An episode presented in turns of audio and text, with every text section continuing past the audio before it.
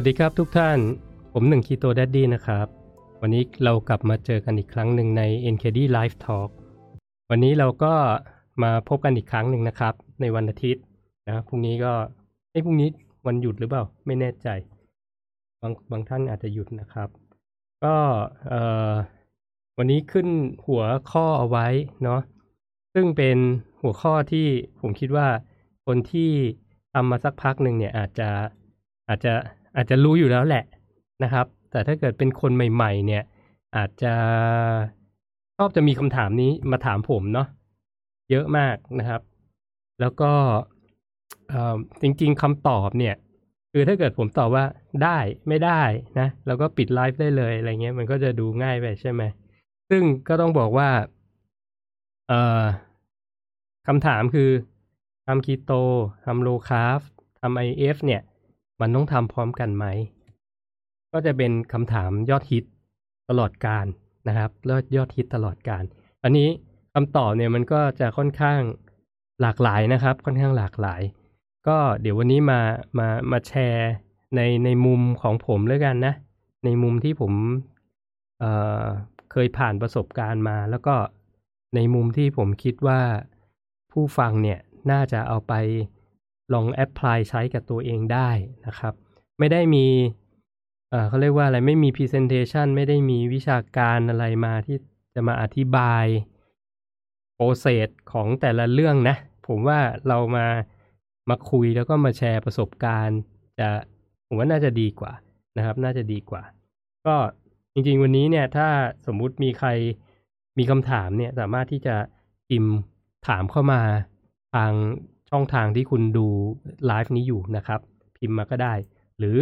จะโทรมาก็ได้นะ จะโทรมาก็ได้นะครับ ผมขึ้นเบอร์ไว้ข้างล่างนี้นะครับ ก็สามารถที่จะรับสายแล้วก็คุยกันได้นะ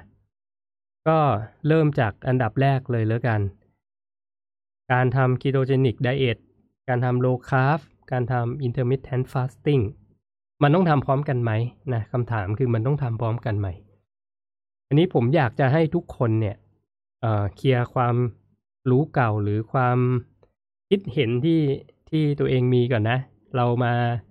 เรามาดิสคัสกันแบบนี้แล้วกันนะครับ คือทั้งสามอย่างที่พูดไปเมื่อกี้ผมอยากให้มองเห็นว่ามันคือเครื่องมือนะมันเป็นเครื่องมือชนิดหนึ่ง เครื่องมือทางด้านโภชนาการนะครับ เครื่องมือทางด้านโภชนาการ คีโตกับโลคาร์บเนี่ยอ่ามันอาจจะหนักไปทางโภชนาการแหละ เพราะว่ามันเกี่ยวกับว่าเราควรจะกินสารอาหารแบบไหน ในจำนวนเท่าไหร่ถึงจะดีนะครับ ก็เป็นก็เป็นการเขาเรียกว่า diet ชนิดหนึ่งที่เขาเอ่อบอกว่าคนที่ทำเนี่ยควรจะรับประทานสารอาหารที่เป็นคาร์โบไฮเดรตในจำนวนที่ที่น้อย ที่น้อยลงนะครับที่น้อยลงเลยกัน ใช้คำว่าน้อยลง น้อยกว่า น้อยกว่า diet ชนิดอื่นนะน้อยกว่า diet ชนิดอื่น ส่วนการทำ intermittent fasting หรือการทำ fasting เนี่ย มันก็เป็นเครื่องมืออีกชนิดหนึ่งนะครับ แต่เขาไม่ได้บอกว่าคุณต้องกินโภชนาการแบบไหนถูกไหมมันเป็นเครื่องมือชนิดหนึ่งนะครับ ซึ่งไม่ว่าจะคีโต ไม่ว่าจะโลคาร์บไม่ว่าจะ IF คือเครื่องมือนะผมอยากจะมาเซตเบสิกความเข้าใจกับ กับแฟนเพจก่อนนะ ผมมองว่ามันคือเครื่องมือนะครับ อันนี้เครื่องมือมันก็หมายถึงว่าคุณสามารถที่จะหยิบมาใช้ในในในยามที่จำเป็นได้นะวันนี้คุณอาจจะหยิบคีโตมาใช้ วันนี้คุณอาจจะหยิบ IF มาใช้ วันนี้คุณอาจจะหยิบโลคาร์บมาใช้ อันนี้ก็ขึ้นอยู่กับเป้าหมายและ เป้าหมายแล้วก็แล้วก็คอนดิชันเขาเรียกว่า สภาพของของบุคคลนะครับของผู้ที่จะทำนะว่าช่วงนั้นเนี่ยเขาควรจะเหมาะกับเครื่องมือชนิดไหนนะครับ อันนี้อันนี้เป็นเครื่องมือที่ที่วันนี้เราคงจะคุยกันนะ แต่ก่อนอื่นที่เราจะคุยเรื่องนั้นเนี่ย ผมจะพูดให้ฟังอีกนิดหนึ่งแล้วกันนะอันนี้ผมว่าเป้าหมายโดยโดยมากแล้วกันนะครับ ที่ เข้ามาในเพจผม หรือว่าเข้ามาในเพจโภชนาการสุขภาพอะไรพวกเนี้ยเป้าหมายผมว่า 90%เลย คือ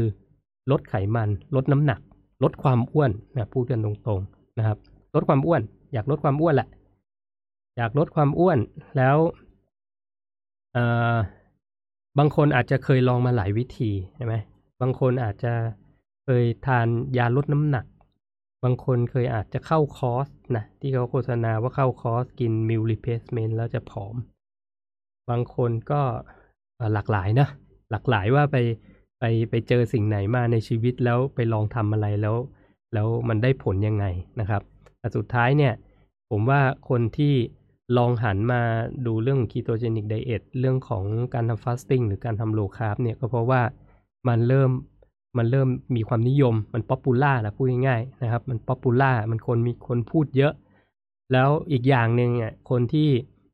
ที่มาลองทำแล้วทำถูกต้องเนี่ย คือน้ำหนัก หรือว่าไขมันในร่างกายเนี่ย มันจะลดลงได้อย่างเห็นได้ชัดนะพอมันเห็นได้ชัดปุ๊บเนี่ย คนมันเริ่มพูดปากต่อปาก คนมันเริ่มสนใจ ตอนเนี้ยมันก็จะมีกลุ่มเยอะแยะมากมายเลยแหละนะครับ ที่ที่ทำแบบนี้แล้วก็ที่พูดเรื่องแบบนี้นะ มันก็จะมีกระแส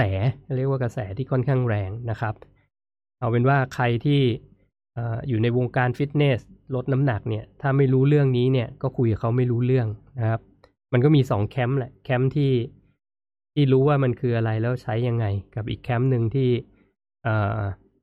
อาจจะไม่เคยทำนะครับ อ่านมาแล้วก็มาพูดนะแต่จริงๆก็จะมีคนที่ที่ ที่ไม่เข้าใจแล้วก็ against ก็มีนะลองเออผมยกตัวอย่างในวงการแพทย์ก็ได้นะครับลองไปถามพี่หมอป๊อปดูก็ได้ว่าแกโดนแรงเสียดทานขนาดไหน ในการที่จะมาโปรโมทเรื่องของการทำการกินโลคาร์บการทำ IF นะจากวงการแพทย์พวกเนี้ย ซึ่งมันก็เอ่ออันนี้เราก็ก็คุยกันนะนะว่า ในในในในมุมของของความรู้เนี่ย มันก็จะมีองค์ความรู้หลาย ๆ ด้านนะครับ แล้วยิ่งสิ่งที่ที่เราคุยกันวันนี้ย ketogenic diet low carb IF เนี่ยมันก็เป็นความรู้ที่เรียกว่าเอาเรียกว่าใหม่แล้วกันนะสำหรับคนไทยนะครับแต่อย่างที่ผมเคยพูดหลายครั้งคือมันไม่ได้เป็นเรื่องใหม่ของโลกนะอย่าง IF มันก็ทำกันมาเป็นไม่รู้จะกี่พันปีนะครับ อย่างโลคาร์บนะ ketogenic diet ที่เอามาใช้ในทางด้านการแพทย์เนี่ยก็น่าจะเป็นร้อยปีแหละ ทางด้านกีฬาเพาะกายก็ใช้กันมาแบบเจ็ดสิบแปดสิบปีแหละนะที่ที่เอามาใช้กันนะครับ มันก็ไม่ใช่เรื่องใหม่อะไรนะครับเห็นว่า อันนี้พอมันเริ่ม popular นะมันไม่ได้แบบว่าอยู่ในแค่กลุ่มคนเล็ก ๆนะครับ มันก็จะมีสิ่งที่คน คนที่เขาอยากเริ่มอะเขาก็อยากเริ่มแล้วก็เห็นผลเลยนะเห็นผลเลย ไม่อยากที่จะทำแล้ววนลูปวนอ่างอะไรแบบเนี้ยนะครับ ก็เป็นที่มาที่ไปนะ ที่ผมอยากจะมาแชร์ความเห็นของผมแล้วกัน ว่าถ้าเราจะทำเนี่ยเราเราควรจะเริ่มยังไงนะครับ ด้วยไตเติลที่พูดนะอันนี้เราขอสโคบมาคุยในเรื่องของเราวันนี้แล้วกันนะครับ ว่าเอ้ยมันต้องทำพร้อมกันหรือเปล่า เหมาะสำหรับ มือใหม่นะมือใหม่ที่ที่เพิ่งเริ่มนะครับ ที่เพิ่งเริ่มแล้วก็ยังไม่ได้ไม่ไม่ได้ทำมานานอะไรแบบเนี้ยนะครับ คนที่ทำมานานแล้วก็เออฟังฟังไว้นะเพราะผมคิดว่าคนที่ทำมานานแล้วเขาเขาจะเข้าใจอ่อศักยภาพของของร่างกายตัวเองดี แล้วก็สามารถที่จะปรับเปลี่ยนได้ตามความต้องการอยู่แล้วนะครับอะก่อนก่อนอื่นทักทายก่อนดีไหมมีมีคนทักทายมาเยอะเลยเดี๋ยว เดี๋ยวจะหนีไปนอนซะก่อนนะครับ คุณเกอร์ลี่บีนะครับ จาก YouTube สวัสดีนะครับ คุณนกนุกคุณนะ ผมอ่านถูกก็ไม่รู้นะ นุกคุณนิวสันสวัสดีค่ะเสียงชัดเจนขอบคุณครับ คุณหลินหลินฮัลโหลเสียงชัดเจนขอบคุณครับ คุณเทพวุฒิบอกชัดครับ คุณมามี่แพตตี้แพทสวัสดีค่ะ พี่หนึ่งสวัสดีนะครับ คุณวอจุงปิยะ สวัสดีนะครับ สวัสดีพี่หนึ่งและเพื่อนๆด้วยนะอ่ามีเพื่อนเข้ามาเยอะใช่ไหมแชร์แล้วก็เรียกเพื่อนมาสุ่มกันตรงนี้เลย อ้าวแอดหนวดอัคพันธ์สวัสดีนะครับ คุณนิกิสกายสวัสดีครับพี่เขียงสวัสดีครับ ขอแซวหน้าเด็กแล้วยังทำผมวัยรุ่นอีกเนี่ยผมวัยรุ่นใช่ไหมนี่บอกตามตรงเลยคือตัดเรียนแบบลูกชายนะครับ คือลูกชายสองคนผมตัดตรงไหน ผมก็จะตัดเรียนแบบนะนี่ต้มหูเห็นไหมต้มหูใหม่ นี่ลูกให้มาแหมลูกให้ใช้สัหน่อย คุณสุรศักดิ์สวัสดีครับ วัสดีครับคุณหนึ่งสวัสดีนะครับ คุณอรวรรณสวัสดีครับ คุณสุสุภเมธโอใช่ไหมสวัสดีนะครับคุณโอปะเนี่ยสวัสดีครับ โอเคทักทายพอประมาณเนาะเริ่ม เริ่มไงดีคีโต low carb IF พร้อมกันต้องต้องทำพร้อมกันไหมโอเคนะ อย่างที่บอกอันดับแรกมันเป็นเครื่องมือนะครับ จะใช้อันไหนก่อนหลังก็ได้นะ จะใช้ไหนก่อนหลังก็ได้เอ่อสามอย่างเนี้ย สิ่งที่มันเป็น common นะ คือสิ่งที่มันเหมือนกันดีกว่า สิ่งที่มันเหมือนกันก็คือว่าถ้าทำไปสักระยะหนึ่ง อาจจะหนึ่งอาทิตย์สองอาทิตย์สามอาทิตย์หนึ่งเดือน หรือว่าเกินจากนั้นนะครับ สิ่งที่จะได้มาจากการทำสามสิ่งเนี้ยก็คือร่างกายเราจะอยู่ในโหมดของ ketosis นะก็คือร่างกายสามารถที่จะผลิตคีโตน แล้วก็ ใช้ไขมันเนี่ยมาสร้างเป็นคีโตนแล้วใช้เป็นพลังงาน มีหลาย step เลยนะบางคนก็จะพูดสั้นๆว่าใช้ไขมันเป็นพลังงานแต่จริงๆก็ไขมันมาสร้างคีโตนมาสร้างพลังงานนะครับ มันหลายหลายหลายหลายขั้นตอนนะกว่าที่มันจะเป็นอย่างนั้นได้นะครับเอ่อมันก็สามอันเนี้ยมันมันมีเหมือนเป็นพี่น้องกัน ผมพูดหลาย ๆ ทีก็คือมันคือพี่น้องกันนะครับ สุดท้ายมันก็จะ หวังผลได้ในเรื่องของการสร้างคีโตนขึ้นมาในพลังงานเป็นพลังงานอีกอันหนึ่งนอกเหนือจากกูโคสนะครับ นอกเหนือจากกูโคสอันนี้มันจะเริ่มมันไหนก่อนหลังเนี่ย มันก็แล้วแต่คนนะ อย่างผมเองนะครับ ผมเนี่ยรู้จัก IF ก่อนเมื่อ 8 ปีที่แล้ว ก็คือฝึกการกินเมื่อก่อนสมัยนู้นเขาเรียก fast five นะ fast five ก็คือกินภายใน 5 ชั่วโมงนะครับ กินภายใน 5 ชั่วโมง แล้วก็ fast 19ชั่วโมงนะ ก็ต้องเล่าให้ฟังว่าสมัยนั้นเนี่ย คนไทยไม่ไม่น่ามีนะ ไม่น่ามีพูดเรื่องนี้เลย ไม่มีแหละไม่มี ผมก็เล่นอินเทอร์เน็ตมานานนะครับ ตั้งแต่ตั้งนานแหละ ก็ไม่มีพูดเรื่องนี้ แต่ผมก็ไป search เจอในต่างประเทศนะ ถึงรู้จัก Fast-5 นะครับ แล้วก็ Fast-5 เนี่ย สมัยนู้นยังไม่ Facebook นี่ยังไม่ไม่ popular นะครับ เล่นไฮไฟฟ์กันนะช่วงนั้นนะ Fast-5 เนี่ยเขามีองค์กร fast5.org นะครับ แล้วเขาก็มีวิธีการพูดถึงวิธีการฝึกวิธีการทำนะ แล้วก็ขาย pin ด้วย pin pin Fast-5 หมายถึงว่าใครที่ต้องการทำ Fast-5 เนี่ยซื้อ pin จากเขาเนี่ยรู้สึกจะห้าเหรียญมั้งจากจากอเมริกานะ แล้วก็มาแปะที่หน้าอก แล้วถ้าเกิดมีเพื่อนมาจะชวนไปทานข้าวแล้วเห็น pin นี้อยู่เนี่ย หมายถึงว่าไม่ต้องชวนเพราะเขากำลัง fasting อยู่นะครับ ตอนแรกผมก็ว่าจะซื้อมานะ แต่ถ้าผมซื้อมาเนี่ย ผมก็จะติดอันนี้อยู่คนเดียวในประเทศไทยเข้าใจปะคือหกสิบเจ็ดล้านคนมีคนเดียวอะที่ติดอะฟาสไฟแบบคือมันก็ไร้สาระไง ว่า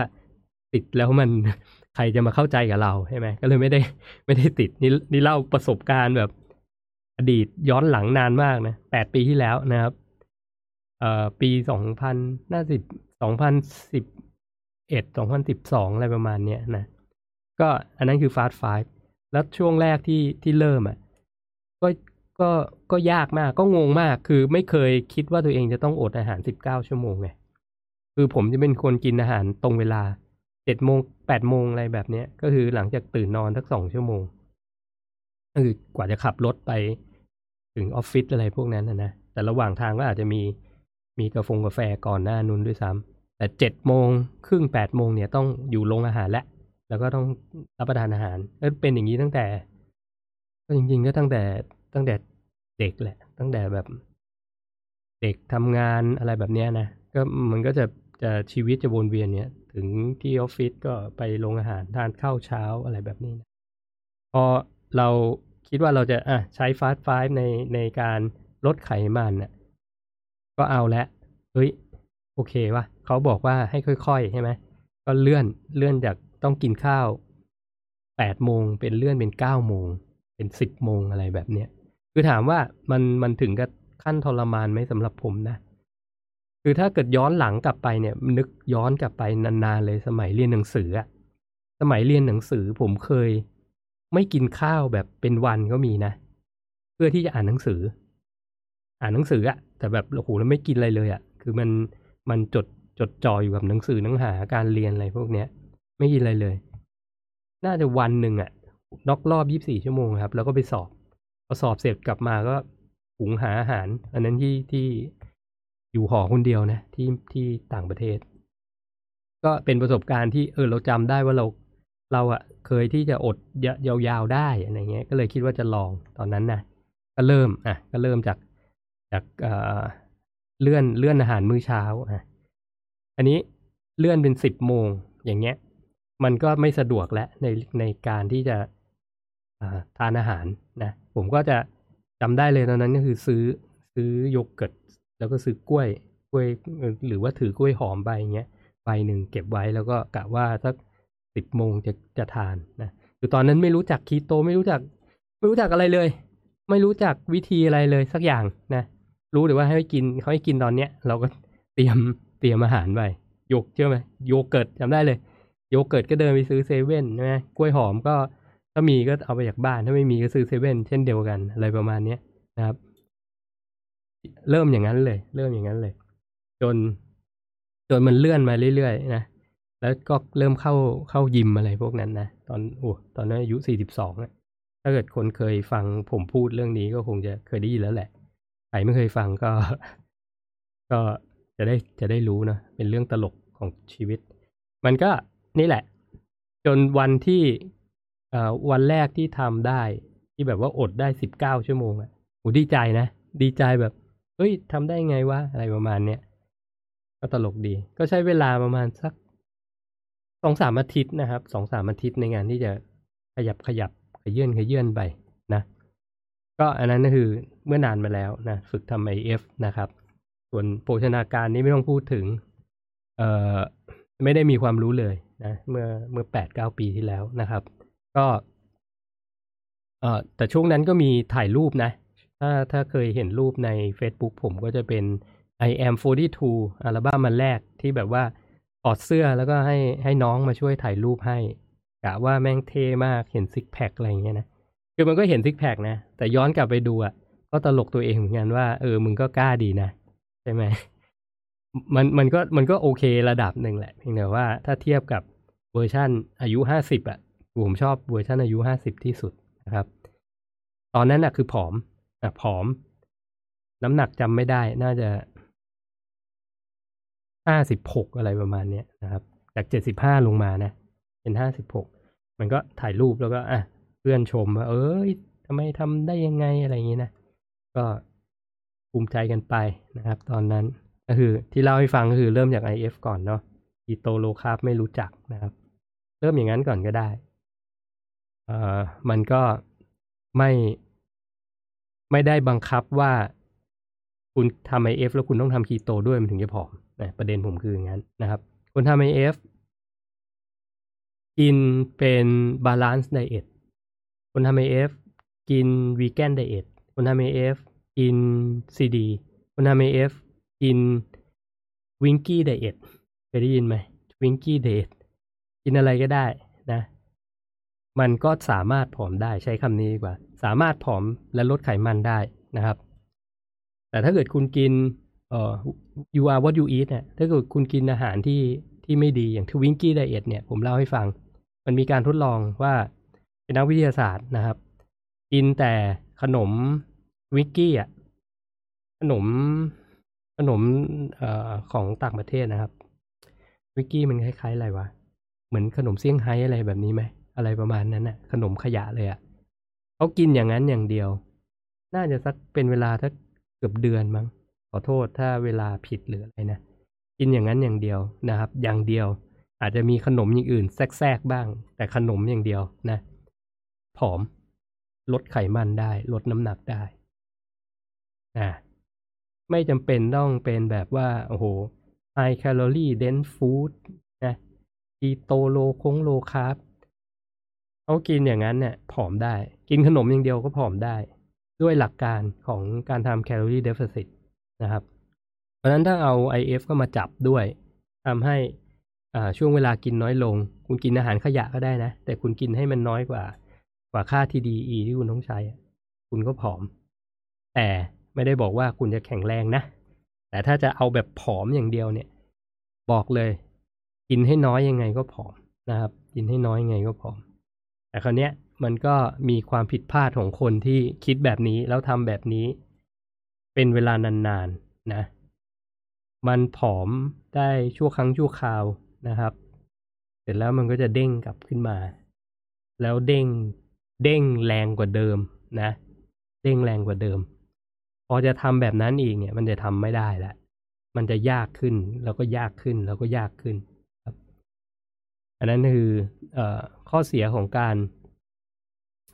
อดอาหารนะเพราะนั้นการทำ IF ที่ดีเนี่ย มันต้องไม่อดอาหารนะมันต้องไม่อดอาหาร อันนี้สิ่งที่ผมแชร์ไปตอนที่ผมเริ่มเนี่ยผมมานับแคลอรี่ที่ผมกินช่วงนั้นนะ ไม่ถึงพันกิโลแคลอรี่นะครับ ไม่ถึงเลย แล้วผมก็กินก๊อปปี้ในอินเทอร์เน็ตนี่แหละ อินเทอร์เน็ตช่วงนั้นเขาพูดว่าต้องกินอกไก่บรอกโคลี่ไม่กินไขมัน นะข้าวกินได้กินข้าวกล้อง มันฝรั่งอะไรแบบเนี้ย ก็คือคลีนไดเอทนี่แหละ ในความหมายคลีนไดเอทแต่เนื่องจากเราไม่มีความรู้ เราก็คิดว่ากินให้น้อยเนี่ย มันน่าจะผอมเร็วใช่ไหมเพราะนั้นทั้งวันเนี่ย เมนูที่ผมเล่าให้ฟังแล้วอะ่ะ คือมันเริ่มจากอะไรก็ไม่รู้อะ่ะ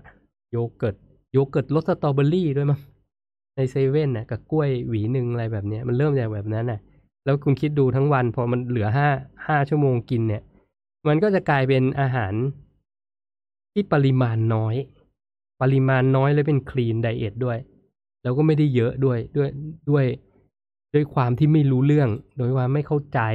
โดยที่ความที่แบบเฮ้ยกินเยอะเดี๋ยวอ้วน เนี่ย มันคิดอย่างนี้เลยนะครับ ตอนในแอมฟูที่ทัวถึงบอกว่ามันผอม แต่มันผอมแบบซากเลยอะ มันไม่มันไม่ได้มีความฟูงกล้ามเนื้อทั้งทั้งที่เข้ายิมนะ ไม่มีความแข็งแรง ดูหน้าก็รู้ว่าอ่อนเพลีย ลองไปดูรูปเก่าๆผมได้ ผมผมดู ผมเห็นผมยังแบบ เออ เป็นประสบการณ์ดีนะครับ มันก็ทำได้นะ ถึงบอกว่า กินให้น้อยนะทำ IF หนักๆเลยกินให้น้อยออกกำลังกายเยอะๆนะยังไงก็ผอมนะครับแต่สิ่งที่เกิดขึ้นก็คือ หลังจากนั้นเนี่ยสองสามปีให้หลังอะ่ะ มันก็เด้งกลับกลับมานะ อันนี้เอ่อทุกเรื่องที่เรียกว่าอะไรที่ผมรับรู้ตอนนี้อย่าง binge eating is eating disorder นะ benching is order คอนโทรลตัวเองไม่ได้ในเรื่องการกินนะครับ ทุกอย่างเอ่อนอนไม่หลับก็กลับมานะครับเอ่อเริ่มที่จะแบบสุขภาพไม่ค่อยดี หลังๆก็คือขี้เกียจออกกำลังกายไปเลยเพราะมันไม่มีแรงไงใช่ไหม ก็สุดท้ายมันก็กลับมาอยู่ในโหมดที่ที่ไม่ไม่พอใจในตัวเองนะครับ ไม่ชอบไม่ชอบตัวเอง จนมาเริ่มใหม่อีกทีหนึ่งนะ แล้วมาเจอเนี่ยคำว่า ketogenic diet แต่ก่อนที่จะเจอเนี่ยก็คือทำเหมือนเดิมอีกนะ ก็คือเริ่มทำเหมือนเดิมนะครับก็เริ่มที่จะกินให้น้อยนะกินคลีนนะเรียกว่ากินคลีนเนี่ยกินคลีนออกกำลังกาย แต่คราวนี้ไม่ไม่ฟาสต์ไฟแล้วนะ น่าจะมาเป็นสิบสิบแปดหกสิบหกแปดอะไรประมาณเนี้ยแต่มันก็ลงนะ น้ำหนักมันก็ลง ก็เริ่มตอนนี้ก็ยังกินคลีนอยู่นะครับ กินคลีนอยู่ จนถึงจุดหนึ่งทำไปได้สักสองเดือนมั้งน้ำหนักมันลงมาประประมาณสัก ก็จะไม่ผิดนะห้ากิโลอะไรประมาณเนี้ยนะครับ ลงมาได้สักห้ากิโล แล้วมันก็ค้างนะ มันก็จะค้างอยู่สักเดือนเดือนหนึ่งอะ เดือนหนึ่งซึ่งแบบก็ทำเหมือนเดิมนะทำไมน้ำหนักไม่ลงนะครับ ก็ search ในอินเทอร์เน็ต ช่วงนั้นก็เริ่มมีละ ketogenic diet มีกินไขมันเพื่อลดไขมันนะมีเพจหนึ่งเป็นผู้ชายที่แบบเออไม่รู้ตอนนี้เป็นไหนแล้วนะ เป็นคนที่ขับรถ truck อะขับขับรถบรรทุกอยู่ที่อเมริกา เขาก็กินแบบนี้แล้วเขาก็เอามาแชร์ให้ฟัง คือช่วงนั้นเนี่ยคนคนที่แชร์เนี่ยก็จะ ผมว่าเก้าสิบเปอร์เซ็นไม่ใช่นักโภชนากร ไม่ใช่บอดี้บิ l เดอร์ไม่ใช่หมอด้วย ไม่ใช่หมอด้วย สมัยนั้นนะด็อกเตอร์เบิร์กอะเอางี้เอาจริงด็อกเตอร์เบิร์กที่ทุกคนรู้จักกันอะเป็น chiropractic ใช่ไหมก็คือหมอนวดอะก็เริ่มออกมาพูดนะแต่สิ่งหนึ่งที่ตอนนั้นเขาพูด ผมเสียดายอยากจะ cap ไว้จริงเลย เขาบอกเขาไม่สนับสนุนการทำ fasting คือเริ่มกันตั้งแต่สมัยนั้นเน่ะ เริ่มกันสมัยที่เขาพูดเรื่อง keto low carb กินผักเวลาเจ็ดถ้วยอะไรเงี้ยจำได้ชัดเจน IF อย่าทำต้องข้าวเช้าต้องกินเนี่ย ดรเบิร์กพูดนะ อันนี้เรื่องคนแก่มาเล่าให้ฟังนะคนเกิดยุคนี้หรือมามาสนใจ ketogenic diet IF ยุคนี้ไม่ไม่ทันหรอก ไม่ทันคลิปนี้แน่นอนนะครับ แต่เมื่อก่อนเนี่ย ผมทันนะเลยแชร์ให้ฟัง เพราะฉะนั้นคนคนที่ให้ความรู้เนี่ย มันมันก็สามารถที่จะเปลี่ยนความรู้ไปได้นะ ใน ในความรู้ใหม่ที่อัปเดตนะดรเบิร์กเขาก็เป็นคนหนึ่งที่อ่าเขาก็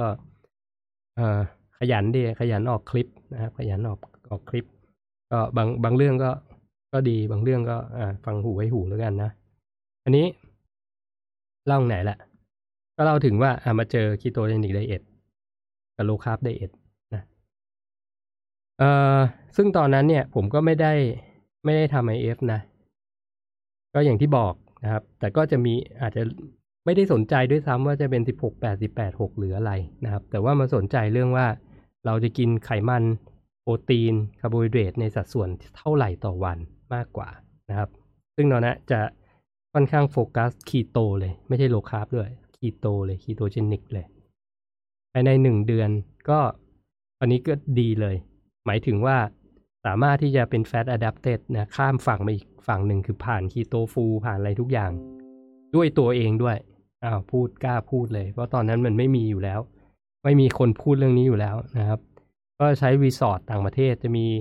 อ่าคิด keto resource .org พวกเนี้ย เป็นต่างประเทศหมดเลยนะครับ เราก็ศึกษาแล้วเราก็ทำแล้วเราก็เห็นผล เห็นผลในแง่ที่ว่าร่างกายเราเรารู้จัก อยู่ในโหมดของคีโตซิสรู้เลยว่าสมองรับคีโตนเป็นพลังงานปุ๊บมันต่างยังไง นะ มันต่างยังไงคราวนี้ยพอมันมันปรับได้ปุ๊บภายในหนึ่งเดือนเนี่ย สิ่งที่เกิดขึ้นคือ มันมันไม่หิว คือเช้าตื่นมามันไม่ไม่หิวอะ่ะ มันไม่จำเป็นต้องทานนะครับ ไม่จำเป็นต้องทาน มันก็เลยแล้วยิ่งเราเคยฝึก fast มาแล้ว เรารู้เลยว่า เฮ้ยเราสามารถ fasting ได้เลย เพราะว่าเรากำลังกินไขมันตัวเองอยู่ถามว่ามันมีการกินไหมกิน แต่ร่างกายมันเลือกที่จะเอาไขมันตัวเองมาใช้ แล้วก็ fuel เป็นพลังงานนะครับ ก็ต้องบอกว่าช่วงนั้นไม่ได้เข้ายิมนะแต่ bodyweight อยู่บ้านอย่างเดียว ก็จะมีแค่วิ่งจ็อกกิ้งนะวิดพื้นกระโดดเชือกอะไรพวกนี้นะครับ แล้วก็ช่วงนั้นบ้าโหนบาร์ calisthenics นะพยายามจะ ฝึก muscle up ด้วย ช่วงนั้นเป็นช่วงแรก ๆ ที่ฝึก muscle up จำได้นะครับ ก็ ก็ถึงจุดเล็ก aha moment ของตัวเองแล้วกันนะ ในเรื่องของ ketogenic diet IF นะครับ ก็คือว่า คือถ้าเกิดคุณอยู่ในโหมด ketosis เนี่ย จากการทำ ketogenic หรือทำ IF เนี่ย สุดท้ายเนี่ย เอ้ย ketogenic หรือ low carb เนี่ยสุดท้ายคุณสามารถจะทำ IF ได้เองธรรมชาติ ไม่ต้องไปไม่ต้องไปฝึกเหมือนผมตอนแรกด้วยซ้ำนะครับ แล้วก็เช่นเดียวกัน ผมคิดว่าคนที่เริ่มจากการทำ IF ก่อนนะเริ่มจากการทำ IF ก่อน แล้วร่างกายสามารถอยู่ในโหมดคีโตซิสได้เนี่ยหมายถึงว่าคุณอยู่ได้โดยที่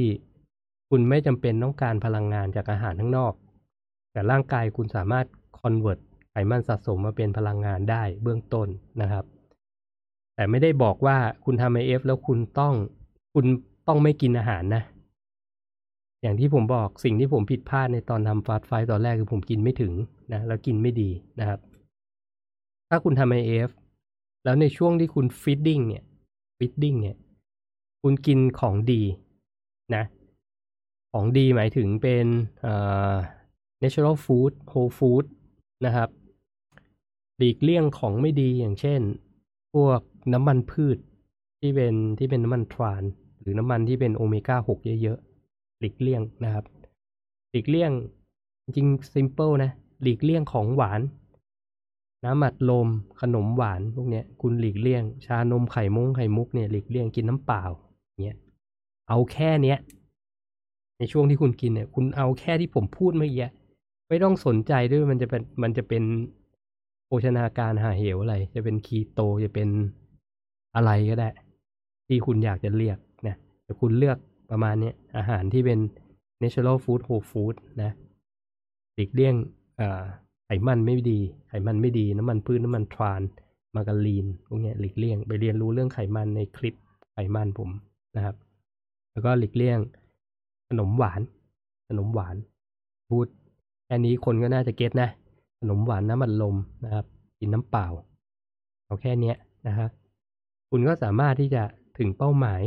เรื่องของการลดน้ำหนักลดไขมันได้นะครับช่วงที่คุณกินเนี่ยจะสิบหกแปดสิบแปดหกกินไปในหกชั่วโมงกินในแปดชั่วโมง หรือกินภายในห้าชั่วโมงที่ผมยกตัวอย่างตอนแรกอะ่ะจะกินของที่ดีพวกเนี้ย กินเข้าไปเลย กินให้เยอะเลย กินให้อิ่มเลยใช้คำว่ากินให้อิ่มแล้วกัน คุณจะแบ่งเป็นสองมื้อก็ยิ่งดีนะ แบ่งเป็นสองมื้อมันจะได้ มีเวลาย่อยแล้วมีเวลาที่รับสารอาหารได้เยอะกว่าเดิมด้วยซ้ำนะ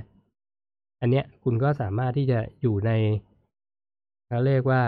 เส้นทางที่ถูกต้องนะครับอยู่ในเส้นทางที่ถูกต้องแล้วทำได้ลองเทอมอะทำได้นาน นั้นทำ IF โดยที่ไม่ต้องทำ keto low carb ก็ได้นะก็ได้นะครับ อันนี้ โดย condition นะ ก็ได้หมายถึง ก็คือต้องกินของดีที่ผมบอกนะ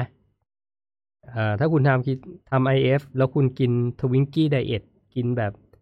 Pocky diet หรือ diet ขนมหวาน หรือว่าเป็นบิงซู diet อะไรเงี้ยโดยที่ที่คุณจำกัดแคลอรี่อะมันก็ผอมได้แต่สุขภาพจะไม่ดีอย่างที่ผมบอกไปแล้วนะครับ ถ้าจะเอาผอมอย่างเดียวอะไม่ยากหรอกนะ แต่ให้ผอมแบบหุ่นดี สุขภาพดียั่งยืน ยาวนาน ไอ้อย่างนั้นนี่ไม่รอดนะครับ ไม่รอด แต่ผอมไหมทำได้นะ ใครใครจะให้ผม train แบบนั้นก็ได้นะ ให้กินแต่ช็อกโกแลตอย่างเดียวเลยเอาไหมให้กินช็อกโกแลตบาร์อย่างเดียวเลย ผอมแน่นอนนะครับ อย่างอื่นไม่ให้กินเลยนะ เอาให้ผอมได้ แต่ป่วยเข้าโรงพยาบาลไม่รับผิดชอบนะครับ โอเคพักยก สวัสดีทักทาย คุณเคนนี่แดงสวัสดีครับ คุณ อิจิโกะอิจิโกะสวัสดีครับ พี่หนึ่งสวัสดีนะครับ คุณโน้ตสวัสดีครับ อ้าวเออพี่ตู่พี่ตู่มาพี่ชัยแสงโรดเพิ่มสุขสวัสดีนะครับ คุณ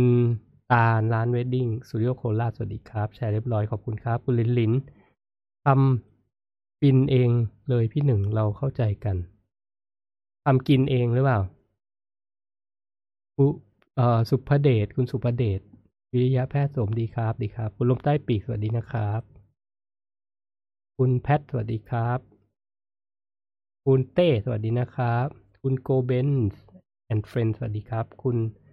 ก้อยสวัสดีค่ะ คุณปุ๋มสวัสดีครับ คุณเทพวุฒิ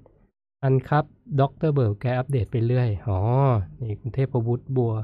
ปุ่มนะมา confirm นะ Dr. Berg ผมพยายามเข้าไปหาคลิปนั้นนะหาไม่เจอยังลบไปแล้วแหละ แม่แต้วสวัสดีนะครับ พูดเสียงเบาไปนิดเหรอครับ แม่เพิ่มเสียงในโทรศัพท์นะครับ คุณนิกิอยากผอมแล้วก็สุขภาพดี อ่า ก็ตามผมมานะครับ คุณไพโรธพัทละกินหมูกระทะครับ ไม่กินหมู เนื้อหมักไม่เอาแป้งผสม โอเคครับอ่าคุณเบิ้ลสวัสดีครับ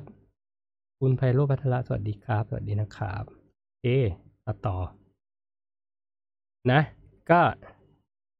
สิ่งแรกที่อยากจะบอกคือสามสามเครื่องมือเนี้ยไม่จำเป็นต้องทำพร้อมกัน ก็ทำให้คุณถึงจุดหมายได้นะครับทำให้คุณถึงจุดหมายได้ เพราะทั้งสามเรื่องเนี่ยมันมันมันเป็นพี่น้องกันในเรื่องของการทำให้ตัวเองเข้าเข้าสู่ในโหมดคีโตซิสนะอันนี้ก็เอ่อ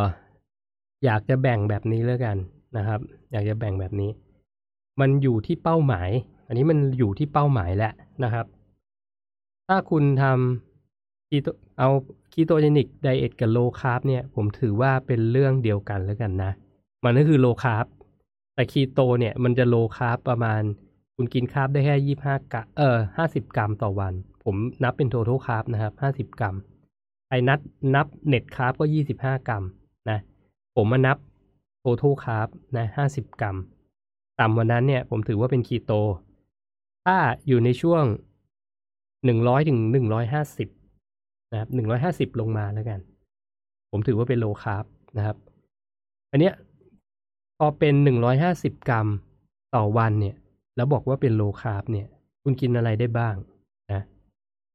ข้าวกล้องข้าวกล้องหรือข้าวขาวก็ได้นะร้อยกรัมเนี่ย มันจะมีเอ่อคาร์โบไฮเดรต หรือ sugar ประมาณสักยี่สิบเจ็ดกรัม เอากลมๆสามสิบเลย ให้บวกบวกเลยนะสามสิบกรัมร้อยกรัมมีมีมี carb สามสิบกรัมนะ เพราะนั้นร้อยห้าสิบร้อยห้าสิบกรัมต่อวัน ก็คือสามห้าสิบห้าคุณกินได้ห้าร้อยกรัมของข้าวต่อวันนะครับห้าร้อยกรัมของข้าวต่อวันเท่ากับคาร์โบไฮเดรตร้อยห้าสิบกรัม หรือน้ำตาลร้อยห้าสิบกรัม ห้าร้อยกรัมของข้าวคือข้าวครึ่งกิโลนะ เห็นอะไรไหม นี่คือ low carb นะ ถ้ากินแบบนี้แล้วไม่มี carb อย่างอื่นนะ เอาแบบข้าวอย่างเดียวนะ คุณกินไปเลยครึ่งกิโล แล้วอย่างอื่นก็คือเป็นโปรตีน เป็นผัก เป็นไขมัน whatever ให้มัน cover ตัวแคลอรี่คุณต้องการ อันนี้พูดแบบสายนับแคลนะ สายนับแคล คนที่ไม่เคยนับหรือคนที่ไม่เคยรู้ มันก็จะตกใจกับสิ่งที่ผมพูดวันนี้นะครับ แต่เนี้ยมันคือแฟกต์นะ ถ้าคุณโลคาร์บเนี่ย คุณกินข้าวได้ครึ่งกิโลผมคำนวณผิดหรือเปล่าไม่รู้เนาะประมาณเอาแล้วกันนะ ถ้าถ้าอยากรู้ Google ก็ได้ Google ว่าข้าวเนี่ย rice เนี่ย หรือ brown rice เนี่ยร้อยร้อยกรัม Google เลยแล้วกัน ผมอาจจะพูดผิด เออเดี๋ยวให้ดู ดูไปพร้อมกันดีกว่าเนาะ learn เขาเรียกว่า learn learning by doing นะครับอันนี้รู้จัก Google ไหม Google Search นะครับเอ่อ brown rice nutrition นะเรียกว่า brown rice nutrition นะครับ ผมอาจจะพูดผิดหรือเปล่า ปับขึ้นมา ดูรูป ดูรูป แป๊บ อันนี้เขาอ้าวเฮ้ย ไม่ขึ้นรูปให้ มันเป็นไรไม่รู้ เดี๋ยวนะ สายตาก็ไม่ค่อยจะดีด้วย โอ้ เห็นว่าอะไร เราไล k good for you นนี้ก็ใช้คำว่า one cup of brown rice นะ ไม่เอาคัพดิ เอากรัมดิ คือไอ้พวกเนี้ยก็ต้อง ก็ต้องใส่ใจมันนะ คือถ้าบอกเนี้ย ถ้าอ่านคร่าวๆเนี้ย บอก one cup one cup of brown rice มีคาร์บ44 กรัม มันจะขัดแย้งกับที่ผมพูดเมื่อกี้นะ ที่ผมพูดเมื่อกี้คือข้าวร้อยกรัมเนี่ย มีคาร์บประมาณ27กรัม ถูกไหมอันเนี้ยหนึ่งคัพของมันเนี่ย คือเท่าไหร่นะหนึ่งคัพของ คือคัพแต่ละประเทศก็ไม่เท่ากันเชื่อไหมคือคือเคยเคยอ่านเคยไปดูเรื่อง metric ของ metric ก็คือการการ unit อะการ convert ค่า unit ของอเมริกาของอังกฤษก็ไม่เท่ากันนะมีมีเป็นออนซ์ด้วยนะ อันเนี้ยมันจะงงมากถ้าเอาเป็น cup ผมไม่ชอบเลยเกลียดมากเลย คือ cup บางที่บอก 90 กรัมคือหนึ่ง cup บางที่บอก 150 กรัมคือหนึ่ง cup คือถ้วยแต่ละประเทศแม่งใหญ่ไม่เท่ากันเอางี้ดีกว่านะ คืออย่าเอา cupเอากรัมนะครับ วันนี้ผมพูดแรงไปวะเนี่ย อันนี้คือพูดปกติมันเป็นอย่างนี้นะครับ คือ เออ เอาทีเออ brown rice เนี่ยมันมาอย่างนี้อีกแหละแป๊บหนึ่ง เบื่อไหม เบื่อก็ปิดเมื่อกันได้นะแล้วค่อยมาย้อนดู เอออันนี้หนึ่งหนึ่งส่วนสามครับ อีกแหละ search search ให้มันชัดๆ search ให้มันชัดๆอ่า brown rice nutrition อ่านี่ fact ร้อยกรัมกินไปเลยร้อยกรัม จริงๆ ไม่ได้ยากหรอกจริงๆ หาแป๊บเดียวก็เจอ แต่วันนี้จะทำให้ดูแล้วกันร้อยกรัม brown rice นะร้อยกรัมของ brown rice มีแคลอรี่ร้อยสิบสองนะครับ fat ศูนย์จุดแปด คาร์โบไฮเดรตยี่สิบสี่โปรตีนสองจุดสามมีโปรตีนด้วยนะ กินข้าวนี่ได้โปรตีนนะความรู้ใหม่ป่ายี่สิบสี่กรัมนะ ก็เท่ากับที่ผมบอกเมื่อกี้แหละ นี่คือร้อยกรัมได้ยี่สิบสี่กรัมของคาร์โบไฮเดรตถ้ากินได้ร้อยก็ร้อยกรัมก็คือสี่ร้อยกรัมของข้าวเบาไร ถ้ากินครึ่งกิโลก็คือร้อยได้ร้อยยี่สิบห้ากรัมของคาร์โบไฮเดรตไม่ไม่ได้ไม่ได้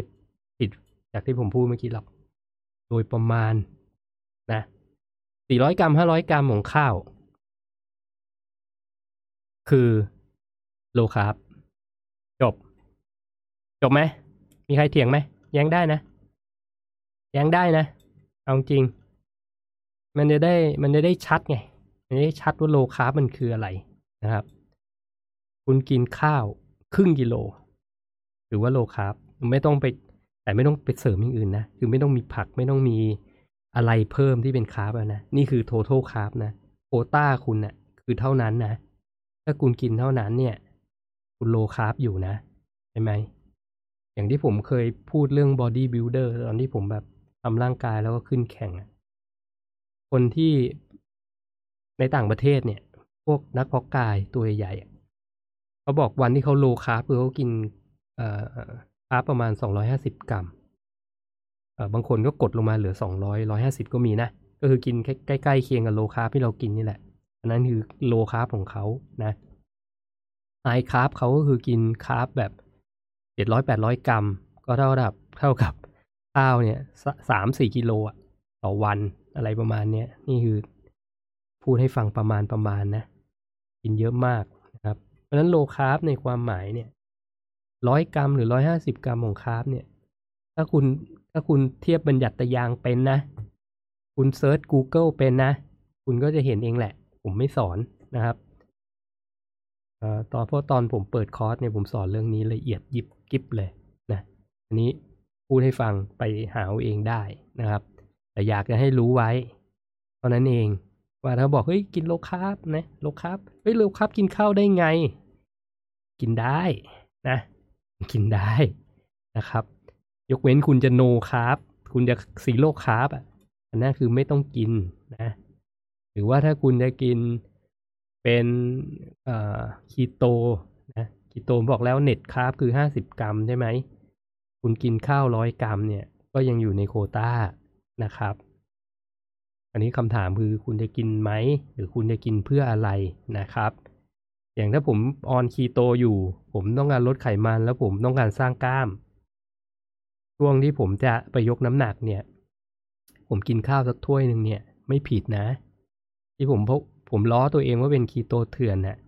ผมก็ยังอยู่ในคีโตซิสนะครับพี่น้องนะคนที่เอาไปเมคฟันนะไม่รู้เรื่องนะครับ ไม่รู้เรื่อง ราะนั้นจะทำอะไรแบบนี้ ก็ต้องรู้ให้ชัดนะครับ แล้วก็ อย่าเขาเรียกว่าอะไรดีหาความรู้ให้เยอะนะหาความรู้ให้เยอะนะครับ ไม่มีถูกไม่มีผิดหรอกมันอาจจะพูดผิดก็ได้นะอาจจะพูดผิดก็ได้นะครับนั้นคุณคุณทำคีโตทำ low carb ดีทำไปนะไม่ IF ก็ได้นะอย่างผมช่วงที่ผมต้องการสร้างกล้ามเนื้อเนี่ย ผมกินคีโตนะครับ แต่ผมแบ่งเป็นมื้ออหลายมื้อนะ อยู่ในช่วงแปดชั่วโมงเออจริง ๆ เมื่อยัง IF อยู่แหละ คือเวลาคุณทำ IF เป็นเนี่ย คุณจะคุณจะทำเป็นตลอดชีวิต คือมันจะมันจะไม่ไม่มีไม่มีความรู้สึกเหมือนเหมือนคนอื่นที่แบบตื่นมาแล้วต้องกินนะแต่คราวนี้เราคอนโทรลได้ว่าเราจะกินกี่โมง แล้วกินกี่มื้อนะครับ อย่างถ้าเป็นคนออกกำลังกาย หวังผลเรื่อง performance ต้องการสร้างกล้ามเนื้อเข้ายิมเนี่ย ผมก็แนะนำว่าแบ่งเป็นหลาย ๆ มื้อนะภายใน 8 ชั่วโมงหรือ 10 ชั่วโมงก็ได้นะครับ 6 ชั่วโมงเคยมาแล้วเลยกิน 4 มื้อนะอันนี้มันอยู่ที่เราเลย อยู่ที่สเกจดูของเรานะอยู่การเตรียมอาหารของเรานะครับ อยู่ที่คุณเลย อยู่ที่คุณคนเดียวเลย ว่าคุณจะจะจะ เรียกสเปซเอามิลยังไงนะจะกิน3มื้อจะกิน4มื้อแล้วแต่นะครับ ได้หมดนะ ก็คือทำเป็นมื้อย่อยๆ เท่านั้นเองนะครับ กินให้แคลอรี่มันมันพอเพียงนะนี่ในเคสในเคสสร้างกล้ามเนี่ย กินเกินด้วยซ้ำกินเกินนะเชื่อไหมช่วงที่ผมไปประกวดอะโค้ชผมยังบอกเลยว่าพี่หนึ่งเนี่ย เขาอิจฉา คนอื่นเขาจะขึ้นเวทีเขาต้องมานั่ง diet cut แคลอรี่ ผมเป็นคนที่กินเกินได้ เพราะน้ำหนักผม underweight คือน้ำหนักคือกล้ามผมน้อยอยู่แล้วไงเขาก็กินเต็มที่เลยเขาบอกพี่กินเลยเพราะพี่ underweight ไม่จำเป็นต้องกลัวแต่ว่าเราก็ไป control เรื่องอื่นไงแล้วข้อดีคือเรากินคีโตเป็นอยู่แล้วนะครับ เพราะฉะนั้นสิ่งที่เรากินเข้าไปเนี่ยไม่จำเป็นต้องกิน carb สูงนะ อันนี้เป็นข้อดีของคนที่กิน keto low carb อยู่แล้วนะครับ ไม่จำเป็นต้องกิน carb เยอะมาก ก็มีแรงออกกำลังกายได้นะข้อดี ช่วงนั้นเลยแบบว่าสนุกมากกับการ train นะครับกับการที่จะขึ้นประกวดอันนี้เล่าให้ฟังนะแชร์ให้ฟังโอก็ประมาณนี้เนาะอันนี้จะมีมุมไหนกันยิงถามมาได้นะครับ ผมก็เล่าไปเรื่อยเปื่อย จะมีมุมที่ว่า เอ่อ keto low carb กินกินหลายมื้อถูกไหมอยากให้แบ่งเป็นหลายมื้อถ้าถ้าต้องการสร้างกล้ามอันนี้มีคำถาม อย่างเช่นถ้ากิน one meal a day ล่ะอะคนที่กิน one meal a day จะมีคำถาม อันนี้คือจะเกี่ยวกับ IF นะทำ IF อีบอกไปแล้วนะทำ IF คุณกินไดเอทหลักโภชนาการแบบไหนก็ได้นะครับ ควรจะกินให้ถึงด้วย ไม่ควรกินน้อยนะ คือคนที่ทำ IF เนี่ยข้อผิดพลาดคือกินน้อย เพราะช่วงเวลามันมันน้อยไง แล้วพอไม่คุ้นชินกับการกินเยอะเนี่ยแคลอรี่มันไม่ถึง ยังไงมันก็ผอม แต่สุดท้ายเนี่ยลองเทอมเนี่ยมันจะไม่ดีกับร่างกาย มันจะโยโย่แบ็กกลับมาอย่างแรงนะครับ เพราะนั้นเอ่อคนที่เริ่มทำเนี่ยเขาถึงบอกว่าไม่ให้กระโดดไปทำวันมิวเดย์เพราะมันหนักเกินไป มันยากมันยากชนิดที่ว่า คือถ้าถ้าบังคับกันจริง ๆอะเอาคุณ มีคนเอาคุณไปขังในคุกอะ แล้วโยนข้าวให้กินหนึ่งมื้อต่อวันอะถามว่าอยู่ได้ไหมอันนั้นไม่ยากหรอก ไม่ยากหรอก อยู่ได้ไม่ตายแน่นอนนะถูกว่าแต่ถ้าอยู่ในอยู่ด้วยตัวเองอย่างเงี้ย อยู่ในชีวิตประจำวันที่หิวปุ๊บเนี่ยพอมันเริ่มทนไม่ได้เนี่ยทำไงครับ มันง่ายในการที่ไปซื้อหรือไปหาอาหารไงถูกไหม เพื่อนโยนขนมมาให้ถุงหนึ่งจบแล้ว ถูกว่าจบเลย คือโอ้โห ตั้งใจมาอย่างดีจะ IF เจอขนมถุงหนึ่งโยนมาปุ๊บจบเลยนะใครเคยเป็นยอมรับมาซะดีๆนะครับเพราะฉะนั้นประเด็นคืออ่าคนที่จะเริ่มทำ AF ก็ต้องเริ่มจากจากช่วงเวลาที่สิบสองสิบสองก่อนอย่างเงี้ย แล้วค่อยๆลดไปนะ มันก็มีการสอนสี่สี่สิบสองอะไรอย่างงี้ใช่ไหมยิงมันต้องเป็นสี่สี่สิบหกนะ ถ้าเข้าสุดคูณที่ถูกต้อง สี่สี่สิบสองอ่า มันก็คือสอนให้กินเป็นมื้อแต่แต่ไม่มีสแน็คอะไรประมาณนั้นนะ อันนี้ เอ่อ อันนี้จะพูดว่าอะไรอะ จะพูดว่า one meal one day ใช่ไหมคือการที่จะฝึกให้ให้ตัวเองกินหนึ่งหนึ่งมื้อต่อวันได้เนี่ยคล้ายๆกับตอนที่ผมฝึกทำ fast five ไปแหละ กินห้าชั่วโมงนั่นแหละนะห้าชั่วโมงนั้นผมยังมี option กินได้สองมื้อได้ด้วยซ้ำนะแต่ตอนนั้นคือคืองี่เง่าเองนะ คือพยายามกินให้น้อยเอง แต่ครั้งเนี้ยคือถ้าจะกิน one meal one day เนี่ย ก็แนะนำว่าฝึกทำ IF จากจากเบาๆ แล้วค่อยๆไปหาหนักนะครับ แล้วคนที่ที่จริงๆต้องการทำ one meal one day เนี่ย ผมมองว่าต้องเป็นคนที่ป่วยนะคนที่แบบว่า ต้องลดระดับอินซูลินอย่างอย่างแรงคนป่วยผู้ป่วยเบาหวานอะไรเงี้ยลองไปฟังพี่หมอป๊อปก็ได้นะครับ ถ้า